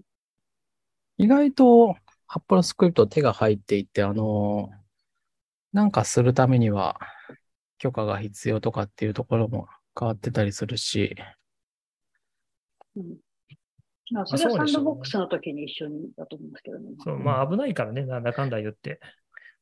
あとは、イまあンでもポートアップデ今リ、アップ、インポートファンデーションみたいなのもできるんですよ。あ、できますね。それは前からあって、まあの、Apple Script で大体 MacOS、まあ、MacOS アプリケーションの開発者は Apple Script から入る人が多くて、私もそうだったし、うさぎ丸さんとかもそうだし、きょめくんもそうだったらしいし、えー、そうなんだ。つむさんもそうかな。つむさんは前何でもできるから違うかもしれないけど。いきなりココアから言っちゃったよ。だからダメですよ。だから、まあ、ダメ今一生懸命戻してるんですよ。ダメ Apple だ Script に戻してるんですよ。じゃそあこ俺は、じゃあ俺はカーボンか。 俺はカーボンか。カーボンから入ったな。もうカーボンのなる話ほないもんな。 あるんか。でも、ああの、アップルスイットでアプリケーション書き始めて、途中でダメだこれだっていうの気づいて、ココアにちゃんとオブシに移るっていうのが流れですね。やっぱ、かできることが限られてるんでっていうと、アップルスクリプトガチ勢の人に怒られるんですけど、まあ、限られてるんで、絶対に。ブロックとか書けないし。で、まあ、なんで Apple Script でこんな盛り上がってるかというと、そのうん、視聴者の皆さんに説明すると、僕がですね、あの、ホームキットのアプリを作ってるんですけど、Mac 向けの。まあ、そこに SwiftUI を導入したいんですが、残念ながら、えーすんなりとそれができないことが分かりまして、SwiftUI アプリを HomeKit アプリに同梱させて、HomeKit アプリから Apple Script などを使って、データを SwiftUI アプリに転送するっていう謎のシステムを考えついて、今それを実装しようと、えーいろいろ議論をしている状況でございます。まあ、いまずあ、シれまたーこンカのッソーツっスてコいーうド既も存ね、のアプリがやってるんですよね、なんかそうですねいことねそうそう。しで、シーンカツ自体は Apple Script までは使ってなくて、あの、ディストリビューティッドノティフィケーションを使って、もうダイレクトに、あの、その HomeKit アプリから SwiftUI の UI アプリにデータを転送してるんですけど、まあ、僕はちょっとまあ、もうちょっと HomeKit のがっつりとしたアプリを作ろうとすると、そのディストリビューティッドノティフィケーションは丸裸でデータ通信するんで、まあちょっとぐらい暗号化した方がいいかなと思って、まあちょっとなんかそのデータを暗号化する方法を考えているという段階であります。まあそれに意味があるかったら、まああんまないんだけどね、隠す意味があるかって言ったら、いや、じゃあ楽しいからやるで。まあ、うん、まあまあね、そうです。まあ、隠す意味はどんだけあるか、まあ、例えば Apple Pay とかもね、ディストノート D で、あの、ディストリビューテッドノーティフィケーション使ってると、ディストノート D っていうダイヤモンがプロセスに出てくるんですうんうんよ。だから、えっと、アクティビティモニターを開く、開いて、うんディストノート D っていうのを流すと、ああ、いっぱい使ってんなっていうのがわかるんですけど、うんえーまあ、めっちゃ使何をってる。うん。うん、いええろんなアプリが Best.D を使ってるから、いいんじゃないみたいな気分になったり、ならなかった、なったりするとか、ならないとか。まあね。そう、まあ、実際 Apple, は Apple Pay も DistoNote-D で通信してるんだからいいんじゃない のみたいえな。ーそうなんですじかゃあいいんじゃないのまあ、何が、何を通信してるかは知らないけど、この、ここのモニターに出てくるだけだからわかんないですけどね。うんそんな、そんな大したものを通信しなくて、ただただ、なんかのトリガーを読んでるだけかもしれないけど。うんそうそう。アップルイベントとかでやるんじゃないんですかねなんかもう少しそういう低レベルな。ねえ、どうなんでしょうね。わかんないね。もうでもまあ、プロセス間通信はやっぱりすごく大変というか、アップルイベント難しい。うん難しいから、まあアップルスクリプトぐらいまでねそれ上がってくれると嬉しいんだけど。それをなんかやり、突き詰めると単純に HTTPS というか SSL の話になって、で、もっと突き詰めると送り先が本当にそれなのかっていう話にな って、なんかもうめんどくせえやみたいな話になる。相変わらず。そうそあう、のそれで、ねえ、あのー各アプリで、まあ、各アプリじゃなくても、どっちかに、あの、ローカルの HTTP、HTTP サーバーを置いて、そこにリクエスト投げる方が簡単じゃないのみたいな、大掛かりになるけど、それが一うんな番るほど。あの、やること少ないしって、結局、Swift だけで動く HTTP、あの、そのレベルだったら選択肢はいくつかあるんで、あのう、んウェブサービスを作るレベルになると、ベイパーしかないんですけど、まうんあ、しかないっていうと、正確ではないけどう、ん事実上ベイパーしかないんですけど、うん。アプリの中で、ちょっと、インプロセスで HTTP サーバー立ち上げるみたいなやつは、あの、ライトウェイトなものがあるんで、まあ、あの、そうね Swift Neo の Example プログラムのやつとかでも、だけでも全然できると思うし、うんまあ、もうちょっと、あの、簡単にしたいと思ったら、ルーティングがあったりね、したいと思ったら、あの、Swift HTTP サーバーみたいなので、ちょっと検索したら出てくるから、それでいいそうなんだよねとかありますね。そう。まあでもまあ、まあもう、一丸ちゃんが教えてくれた Apple スクリプトでこれで、頑張ってください。うん、まあいけそうな気がすせっるかく。だから。 103まあ、アップルセがクターでもなかなかめっちゃ書いてくれたからな。欲しかった。だし、もうサーバー立てるのはめんどくさい、さすがに。いや、そんなことはないよ。あの、や、めんどくさいと思いますよ。 めちゃくちゃめんどくせえよ。ニュー、うんニューはないけど、ニュー HTTP ってやって HTTP スタートで OK ですよ。いやー、なんか、あれなんですよ。軽い HTTP サーバーの実装がないんですよ、Swift。え、エンバランスとか、なんかそういうやつ、ちょうど今思い出したんだけど。あれってニオベースじゃなかったでしたっけあ、そういエンバランス。う、もうそれは軽くないってことそうです。2行が入ってくると、OpenSSL とかいろいろ入ってきちゃうんで、もう、超ビルド遅くなるんですよ。まあ、それはだって真面目にやればその仕組みが必要になってくるからね。エンバッシーか。エンバシーねエだっけ。うん。大使館だ。あ、そ大う使そ館だっう。けいやー、ちょっと待ってね。これは、さすがに、えスーパーライトウェイトって言ってるし、えあスーパーライトウェイトまさかなんじゃないのと思ってたけど。 エンバッシーとアンバサダー思い出した思い出した。いや、これはいいあなそうとだそうだ思ったんだよね。いや、これ他に依存ないんじゃないのあのーおなんていうか、うん OSGI ってあるじゃないですか。おすぎって呼ばれてる、あのおすぎです。 ー、ラックサーバーの企画って言う言って合ってるのかなそうっていう、ですなんかウね。ェブアプリケーションフレームワークのラックさ、もっと前からあんのか。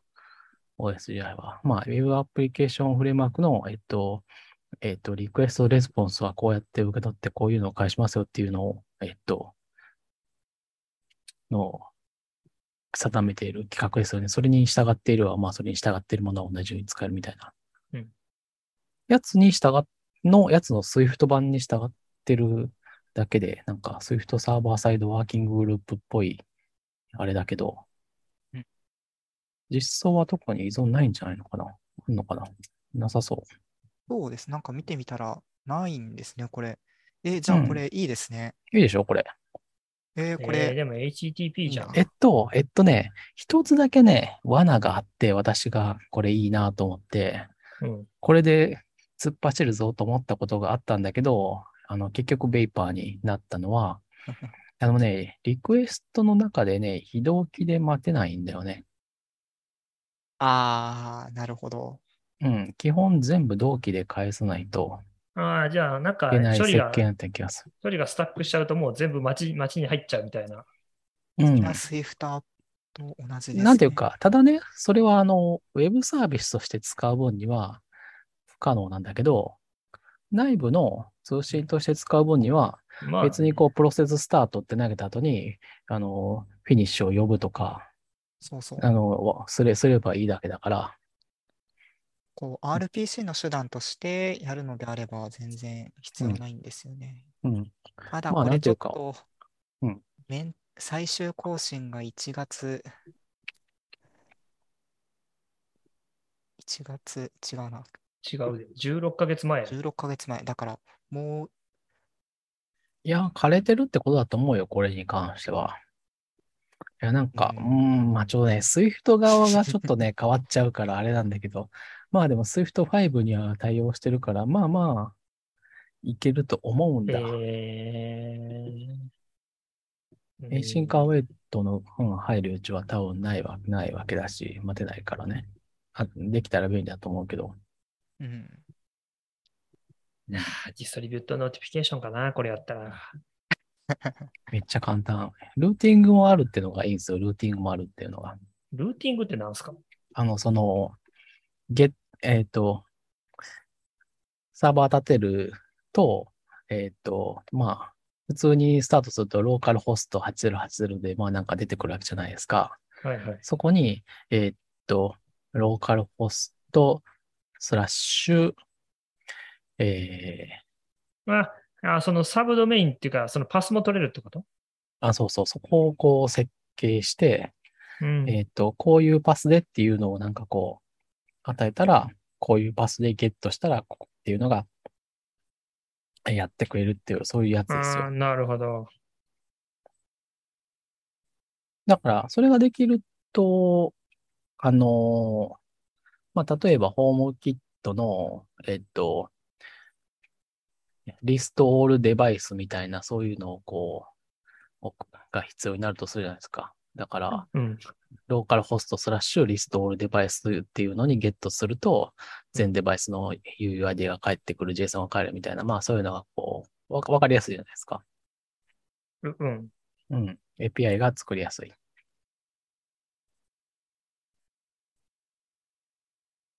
ていうことですね。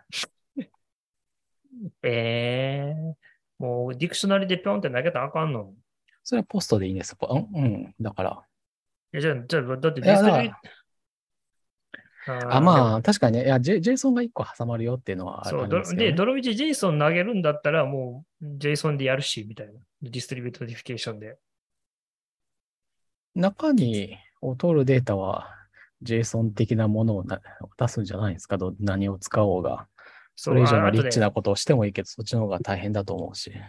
あとね、もう一つ大切なことがあって、Swift UI 側からも投げなあかんから、双方に Web サーバーを立てなきゃいけなくなる。うん、双方に立ったらいいと思うんですよね。やだよ。 いや、それはやっぱ、それならウェブサーバー向いてないですよ。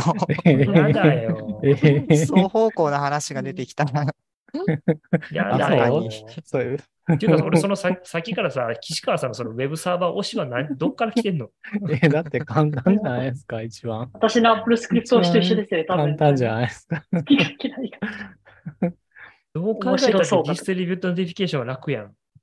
うん、いや、セオリー、セオリーとしては、まあ、絶対それでいいと思うんですよね。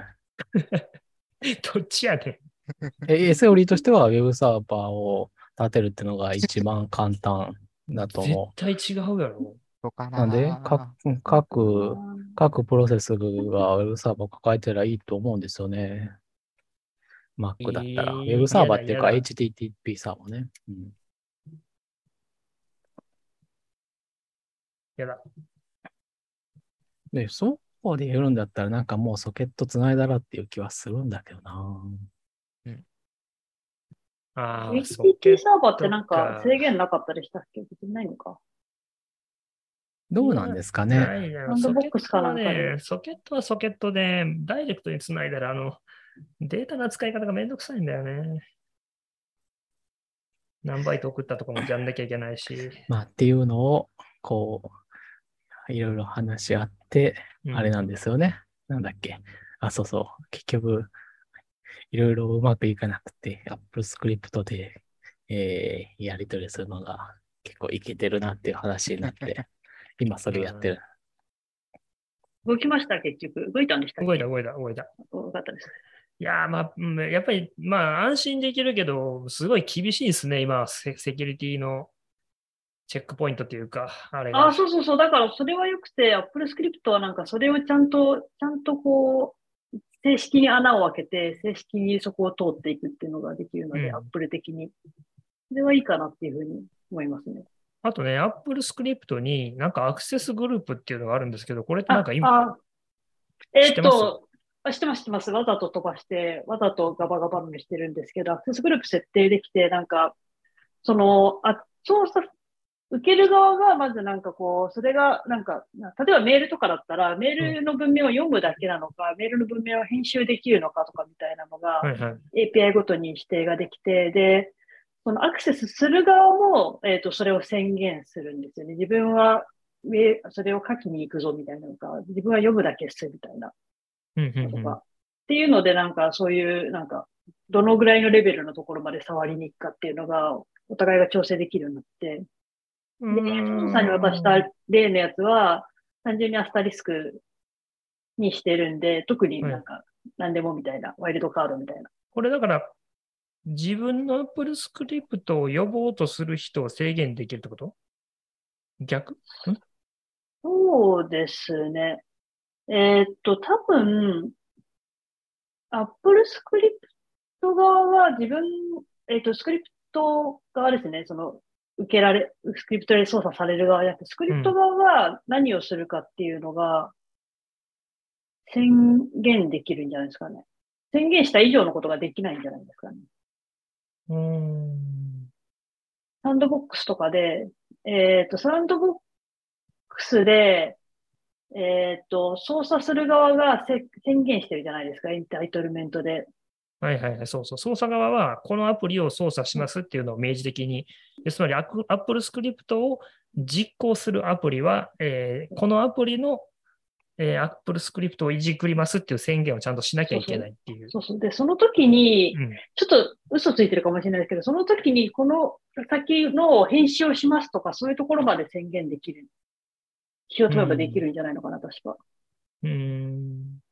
で、そうすると、えっ、と、まあ、編集書だったらいいんですけど、読みに行きますって言ってるだけなのに、編集までしたら、お前話が違うじゃないかってことでな、るほど、なるほみたいなことをやるやつなんですけど、あんまり使われてなくて、実は。ど。それもあってアスタリスクにしちゃってるんですけど、なるほど。メールとかは正しくなんかレベル分けされてるんですけど、コットエディターも一応分けてるかな。なるほどだ。けどまあ、あんまりその編集するとかっていう概念がないアプリケーションも多いので、単純に操作するだけで、なんかドキュメント持ってるとかじゃない。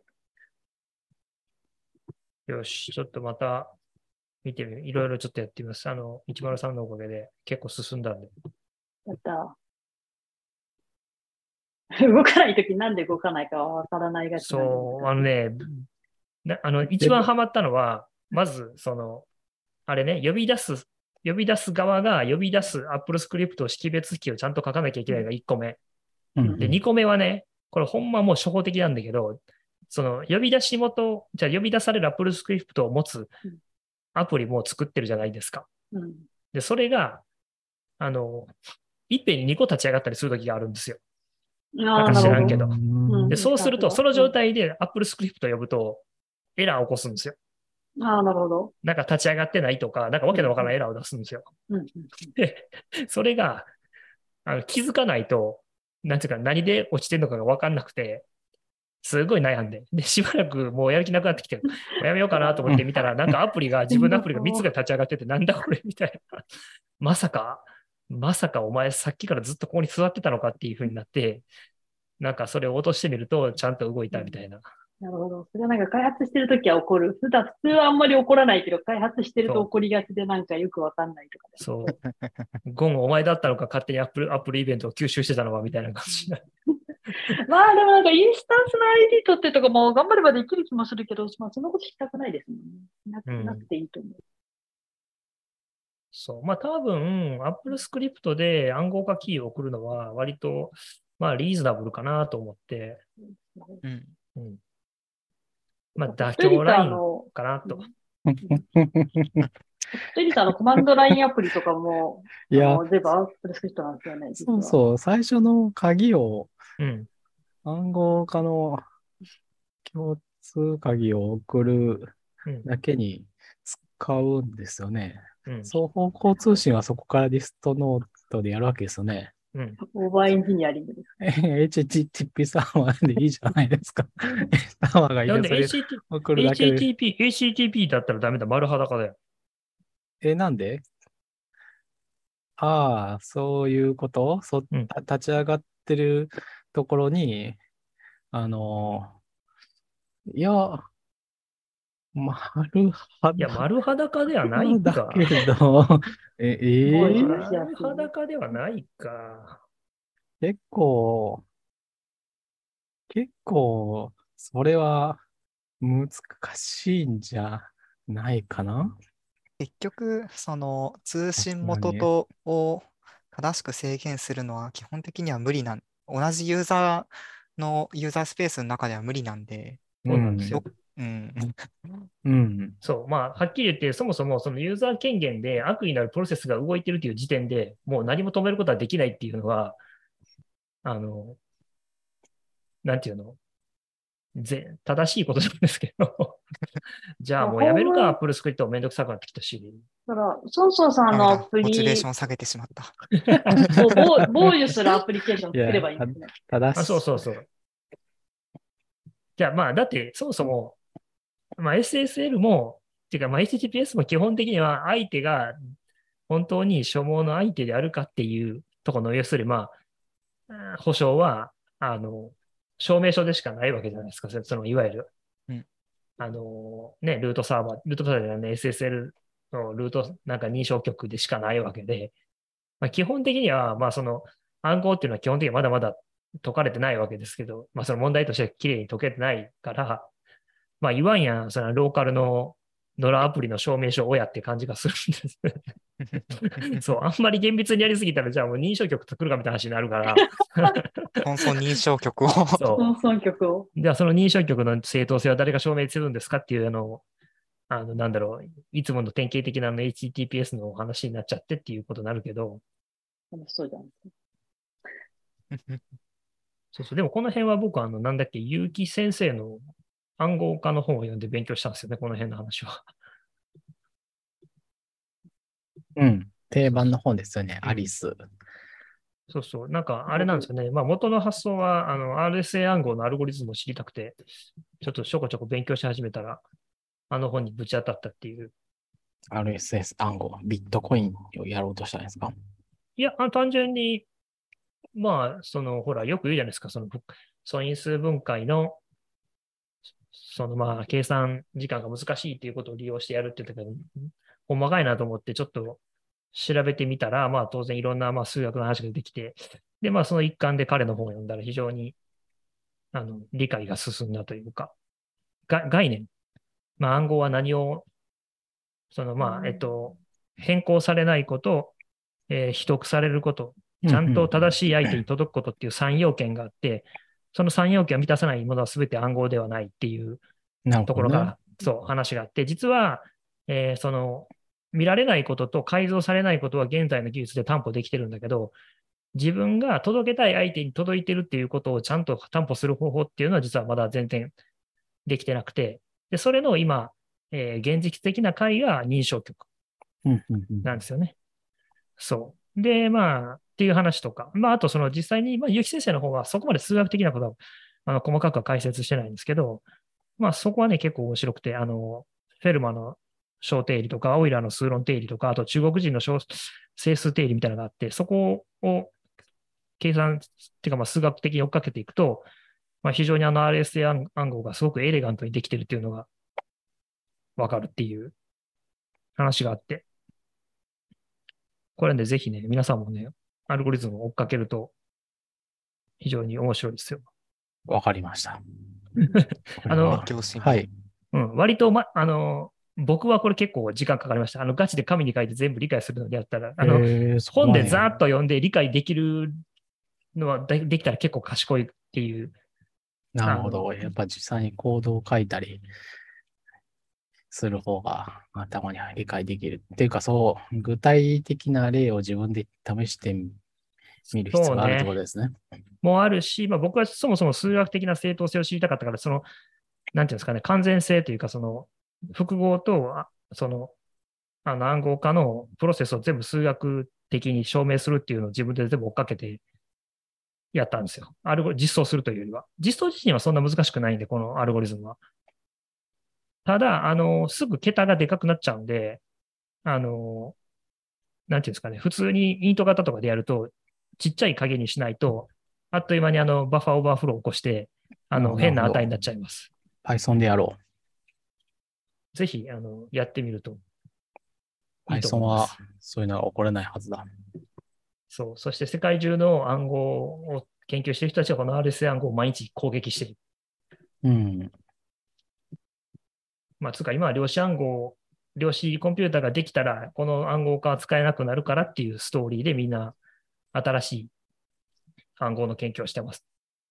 うんうん うんうん2048ビットは2030年ぐらいの廃止になるみたいですね。RSA そうは。。やっちゃうのいけちゃうってうん。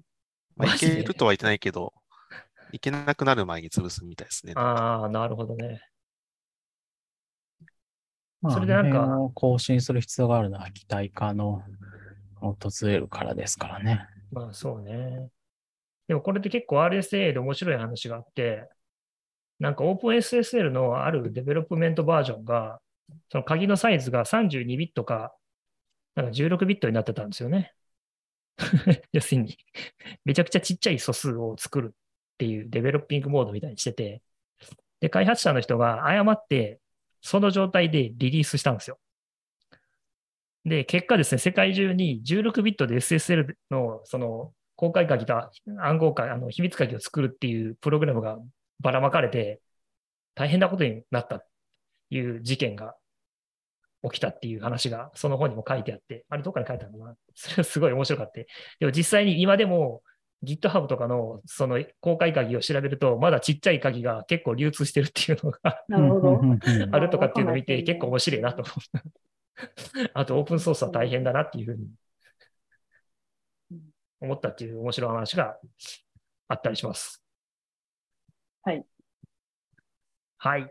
なんか、今日は結構盛りだくさんの内容で、えー、もうぼちぼち、いい時間ですね。いい時間だからクロージング、あ、でもこのライブキャプションの話ちょっと知りたいんだよね。これそう、ライブキャプションとさかっなんきかこれを、これを見て、あの、有効にしようとしてるんだけど、アクセシビリティのところ、私にその設定が見つからなくて、おそらくですね、はい英語のやつじゃ、言語設定英語になってますかいいえ、多分、英語でしかサポートされてないあ、のそうかいうことなんなだ。とあ、思じゃあ、ライブキャプションズが拾ってくれ、ライブキャプションなんか音声を字幕にしてくれるってことなんだよね、ライブキャプションだから。そうですね。で、えーはい iOS16 から入っべ、なんかベータっていうラベルがついて入ってるんですけど、らしいですね。で、これがアクというセシビリティのうん。設定の中にあって、本当だ、日本語のユーザーガイドがあるけど、英語に対応していますって書いてあるから出ないんだな。そうそうそうそうう。ん。でう、ん最近たまたま本体を英語にしてや、やっと気がついたんですけど、うん。こう、これ何がすごいかって、アプうリんの、アプリ、違うな、えー今までなんか、ループバックとかしてアプリの音声を取らないといけなかったやつが、そのままキャアプチャさプれリてで、再生、例えば YouTube で流しているビデオの字幕が鳴っているってこと別に。そうです、そうです。えそれすごいね。ホしバー、こっちうんが喋ったやつとか、Zoom で相手が喋った人のとかも出る、が出るってことそうそうそうそれそう。すごいね、普通に。そうなこんれでのすよ特。権だね。で、これが、えっと、MacOS でも入るらしくて、便利じゃん。 MacOS のベン MacOS はプー私、ラで、え英語で使ってるから、使えそうだ。アクセシビリティアクセシビリオーティクンの、コンテキスト。まあ、ベンチュラーが必要なんでしょそうですね。これ今ベンチュラーなんですよね。あ、そうなんだ。うん。じゃあ、アクセシビリテあ、こィれさ、の、ライブキャプションズあった。おこれどうをなんのどうなんの何がオ起ンこにすれるばのいいんだな。みたいえな。こみたいな今こうやって、今こうやって喋ってるやつに、こう、字幕がバラバラって出てきてくるわけでしょすごいね。そうそうじゃあちょっと今我々はあ我々は出て日きた出てきたあー日本語だスからケダジュメだールってけど出。てきます。スケジュール、can you hang up?can you hang up? 誰か英語え、で。日本語を英語にしてくれるのそこまでいや、 Young 英語を英語で、 英語をさすがに、いいなさすがに翻訳までしないのか。。そうですね。 I can not あ speak 英語と English. かが、English are goal とかなんとか、ちょっと待ってください。スクショ取った方がいいですよ。 Hello, I'm も Yuichi Yoshida. なんか、すごい、なんか物騒な感じですよ。そうそんなにうなの。僕の英語を否定しなくても。殺すとか言われてんの。そうそう。お前を今場所か取ったらつもりだめ、どこ行っ殺ちしゃっ。たそれはなんか、なんか違う。うソフトウェア入ってないですかこれ取れないのかな、もしかして。ああ、映らないかもしれないですね。うーん、すあ、ごいいやね。、そなこんまでかやっ、てんだ映。らないっていうか、こうバグっぽい。バグ えバグかもしれないででもスすクリーンスクリーね。ンキャプチャー、スクリーンキャプチャーして画面共有したら出るんじゃないのスあクリあ、そーれンは出るかな。ショットに映らないんだったら、映らないスクリーンキャプチャーにも映らないです基本ね。映らないけどのバッファーを使ってるかという。ちょっと映ることもある。ちょっだとから、ななるんほどかその、どの、なんかなタるほイどミングが鶏卵みたいな、描画が先かスクリーンキャプチャーが先かみたいな感じななんでするけほどちょ。っと遅れ、一番最後のタイミングで出るようになってるんじゃないですかね。だからこれをシェアすればいいのか。どうしよう。まあ、いっか別に外に出ないか。ちああ、こういう風に出るんで、面白いですね。ょっと待ってください。画面シェアうんこれ便利機能同じやの。うんみ、みんな、これで、あの、英語せ、英英語の言語で使う人が増えるんじゃないあ、出なくなった。出なあく出なた、った。出た、出た、あ、出で、てる一よ。瞬出た、一瞬出た。でも一瞬しか出ないですよねお。こ本当だれが本当はもっと出て、で、この辺とかになんかインディケーターというか、こう、なんていうんですかね、このサウンドウェーブみたいなのが出たりするんですよ英語で喋らなきゃね。これから英語でいきましょう。 How are you? ?Hello, everyone. うん出てないですよハ ね。ローし今か言わない人たちね。 Can you hear 出 me? てないな。これって皆さん見れてます見えてます。マウス、マウスも動いてますよ。いいよ。え、私が見えてないのか。一瞬あ、出一た。瞬今出一た。瞬出た。あ出そうたかそうかでもそんなんですよね。本当は我もっ々がと喋っても意味がないんでしょ、きっと。 そうじゃあ、あれか、これでなんか、 YouTube YouTube のこれをジョジなョブんズのか、プレゼンを流してみたらいいんじゃないのおおそういうこことれか。を画面にするみたいなのありましたよね。カメラにするみたいな。これってこれやるとどうなんだ何が起こるこれ最初の話題に出すべきだったんじゃないのあ、できた。物理的に。お、すおごいすおごい。すごいすごい。おもうすごい。ここれでもな、君らが盛り上がってるけど、これ、ポッドキャスト聞いてる人絶対伝われへんからね。全然伝わんないですよね。これが まであもポなんッドキャかさストでっすき、あ、これこれこ元れ、々これこれが言いたかったの、さっき。あ本当だまあ、各自でお試しくださいって感じですよね。で、これ多分、あの、今のスクリーンキャプチャと相性悪いのは理由があって、知ってるんや。ベンツーラからスクリーンキャプチャーキットってやつに、あの、アプリケーションのオーディオを取るっていう API が追加されたんですよね。う。うんんう今までは、そのスクリーンキャプチャーキットって、こう、OBS とか、こう、それこそ Zoom のす、えー画面共有とかで、こう、画面、アプリケーションの画面を共有するっていう機能しかなかったんですけど、うんそれに加えて、アプリケーションのオーディオを取得するっていうやつが加わっていて、えで、おそらくそれ経由でアプリの音を取ってやっているんじゃないかなという。えうんんなるほど。。なん自で、分で穴も作って、うん。それを活用してるんだな、これは。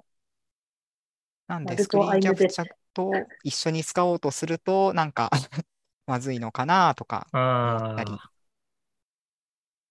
それよりななんんか地味にこの iPhone を、iPhone を Mac のカメラにすぐできるのが、これがいいですね。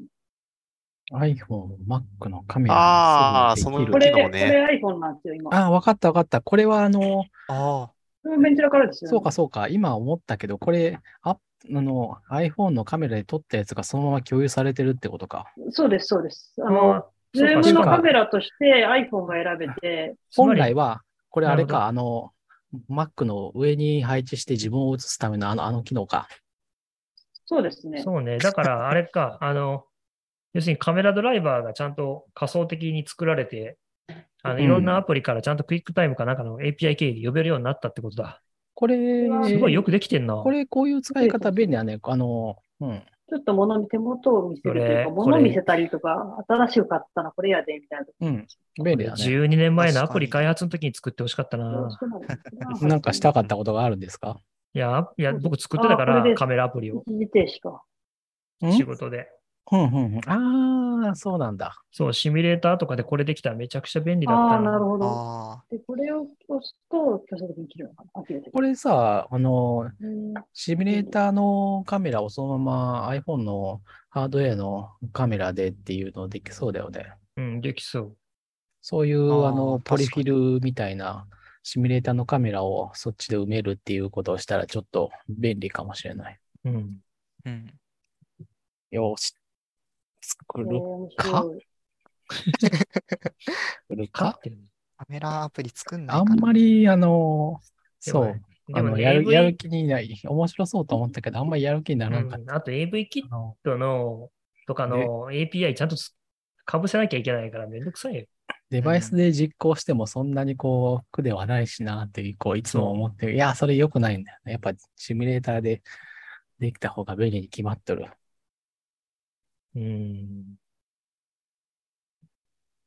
あの、かなん微妙、うんまあ、うん、難しいな。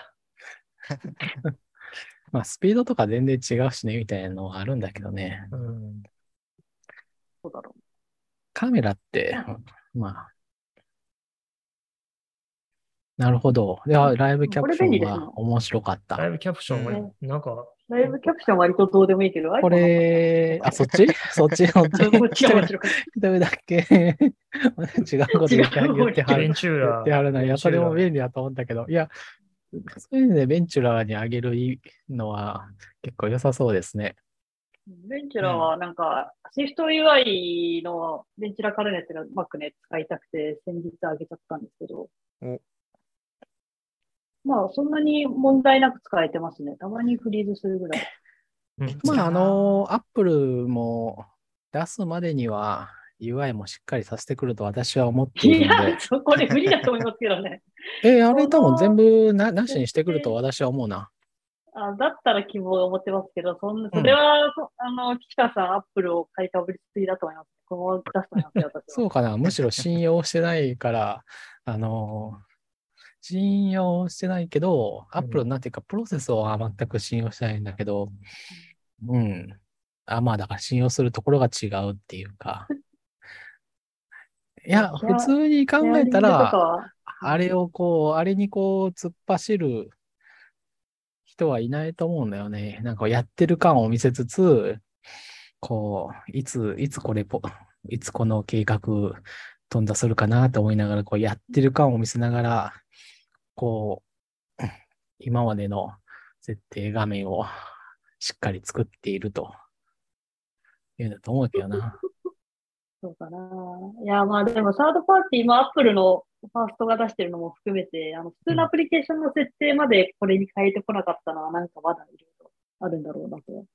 うんうんまあでも、普通のアプリケーション設定はまあ、もうみんなまちまちですけどね。いやー、それを揃えてくるんじゃないですかね。少なくても。別にまちまちでも許されるだろうけど。うん。まあでも、基本的には SwiftUI のフォームとかは使わせたいっていうのは、まあわかるんですよね。それはまあ楽だろうし。まあ、うん、それでいいですけど、まあね、あとアップストレージとか今はあるから、いわゆるそのうん、設アップスト定レ、ージはい。 いや、設定をそのままこう、はい、保存できるのも、まあそんなに難しくはないというか、いや、うん、そうだろうしっていう。アップストレージ難しいですよね、使うの。ユーザーデフォルツはもしかしたらまあ、どう、どう、うん、まあでもユーザーデフォルツもプロパティラッパーオフィシャルになるんでしたっけ覚えてないけど。ないコかピ。ーラッパーオフィシャルはないですね。みんな自前で書いてると思います。ないか。ライブラリはあると思うないけんど。だ。ないか。あった気がする。ないか。いや、多分ね、あれですよ、SwiftUI にはありますよ。あるんだ。アあッるプんだストレージが。うんあいや、あア、ップストレージはあって、で、アップストレージ、あの、いや、あの、混ざ、混ぜ書きしてるからいけないんですけど、アップストレージの変更内容は、ユーザーデフォルツに通知されないんですよね。え、されないの逆もまあたあー、しかり通で。知がないってことね。そう通知がない。あのあーー、もうキーバリーオブザベーションの対象外。そうなんだ。てかユーザーデフォルトに逆キもーまバたリーオブザベーシ光ョンであったんだ。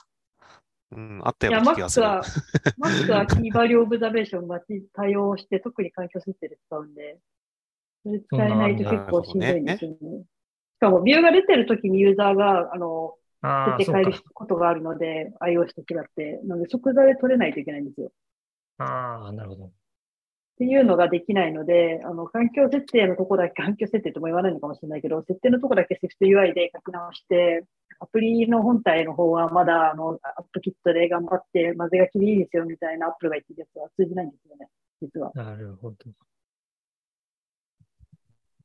ねえじゃねえかみたいな気持ちで話が違うと。話が違う。まあ iOS はそれでいいのかもしれないけどね、みたいな。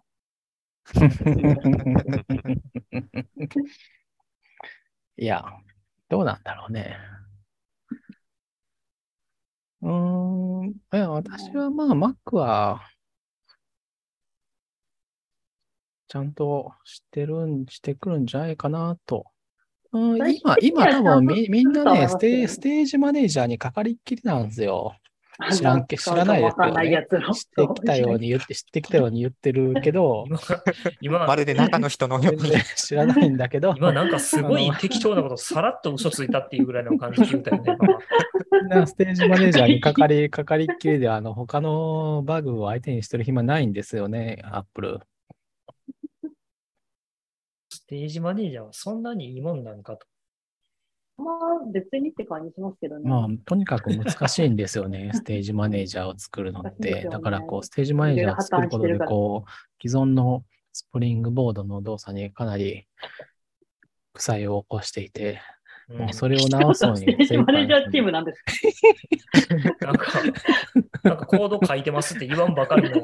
チームみたいな。最近忙しいんだよねって。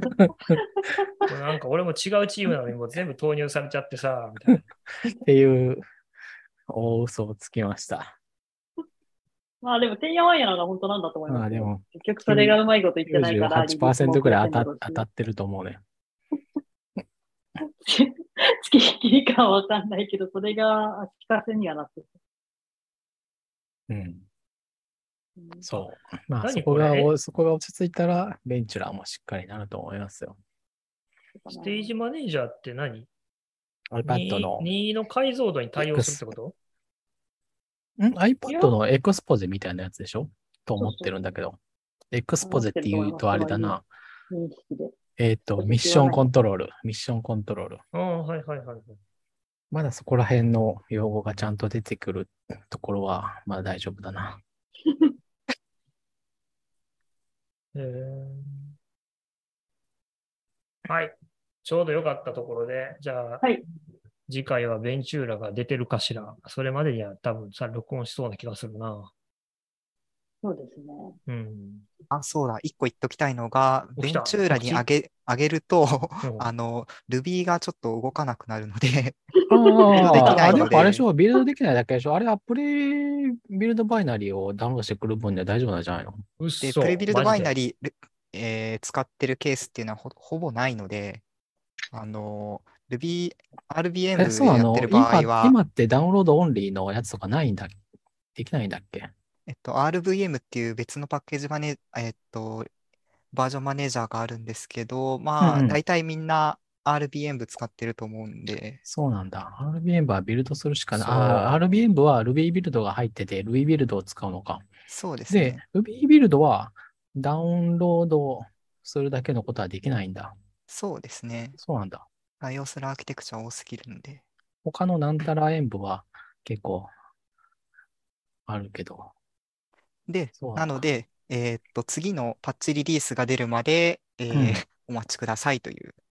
なるほど。マジか。まあ、 Ruby そ使っれ、てそないれからいいけかど、それそれかシステムルー10-0ルには間に使合うわわないけってねこ。と ?10-0 には間に合わないってこと次のパッチリリース。リビングパッチリリース。と、えー最新、えーっと、なん、なんというか、Ruby のそのメンテしているバージョンストリームがいくつかあって、ああこう2.7系とか3.0系とかでそれにそれぞれパッチリリースを新しく出すのでそれをお待ちくださいと。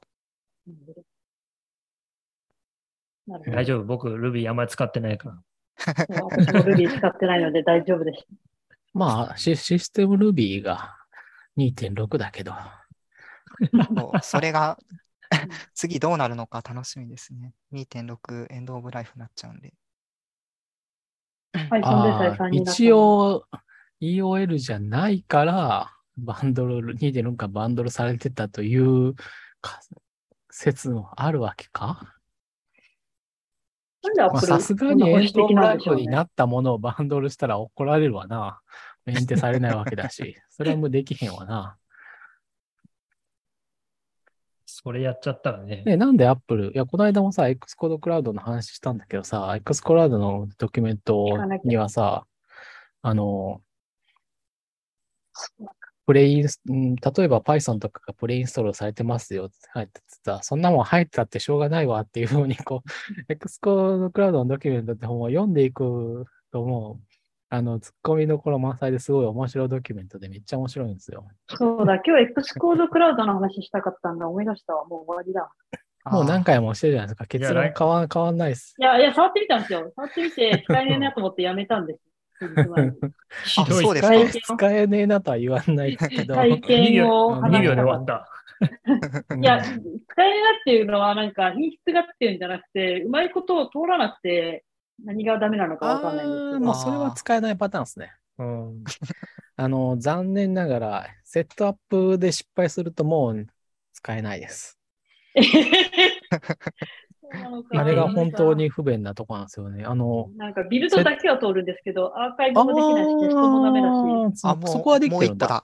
そこでビきルてドんだだっけたは、らビルドだけはできるんです。そここっちだけは緑になるんですけど、いける。で、そこできてんだったら、一応ベータ版が終わってからは、何がダメですっていうのを教えてくれるようになったから、うんプロビジョニングとかを一回あのポータルで作ったりすればいけたりしないかなっていう気がしますけどね。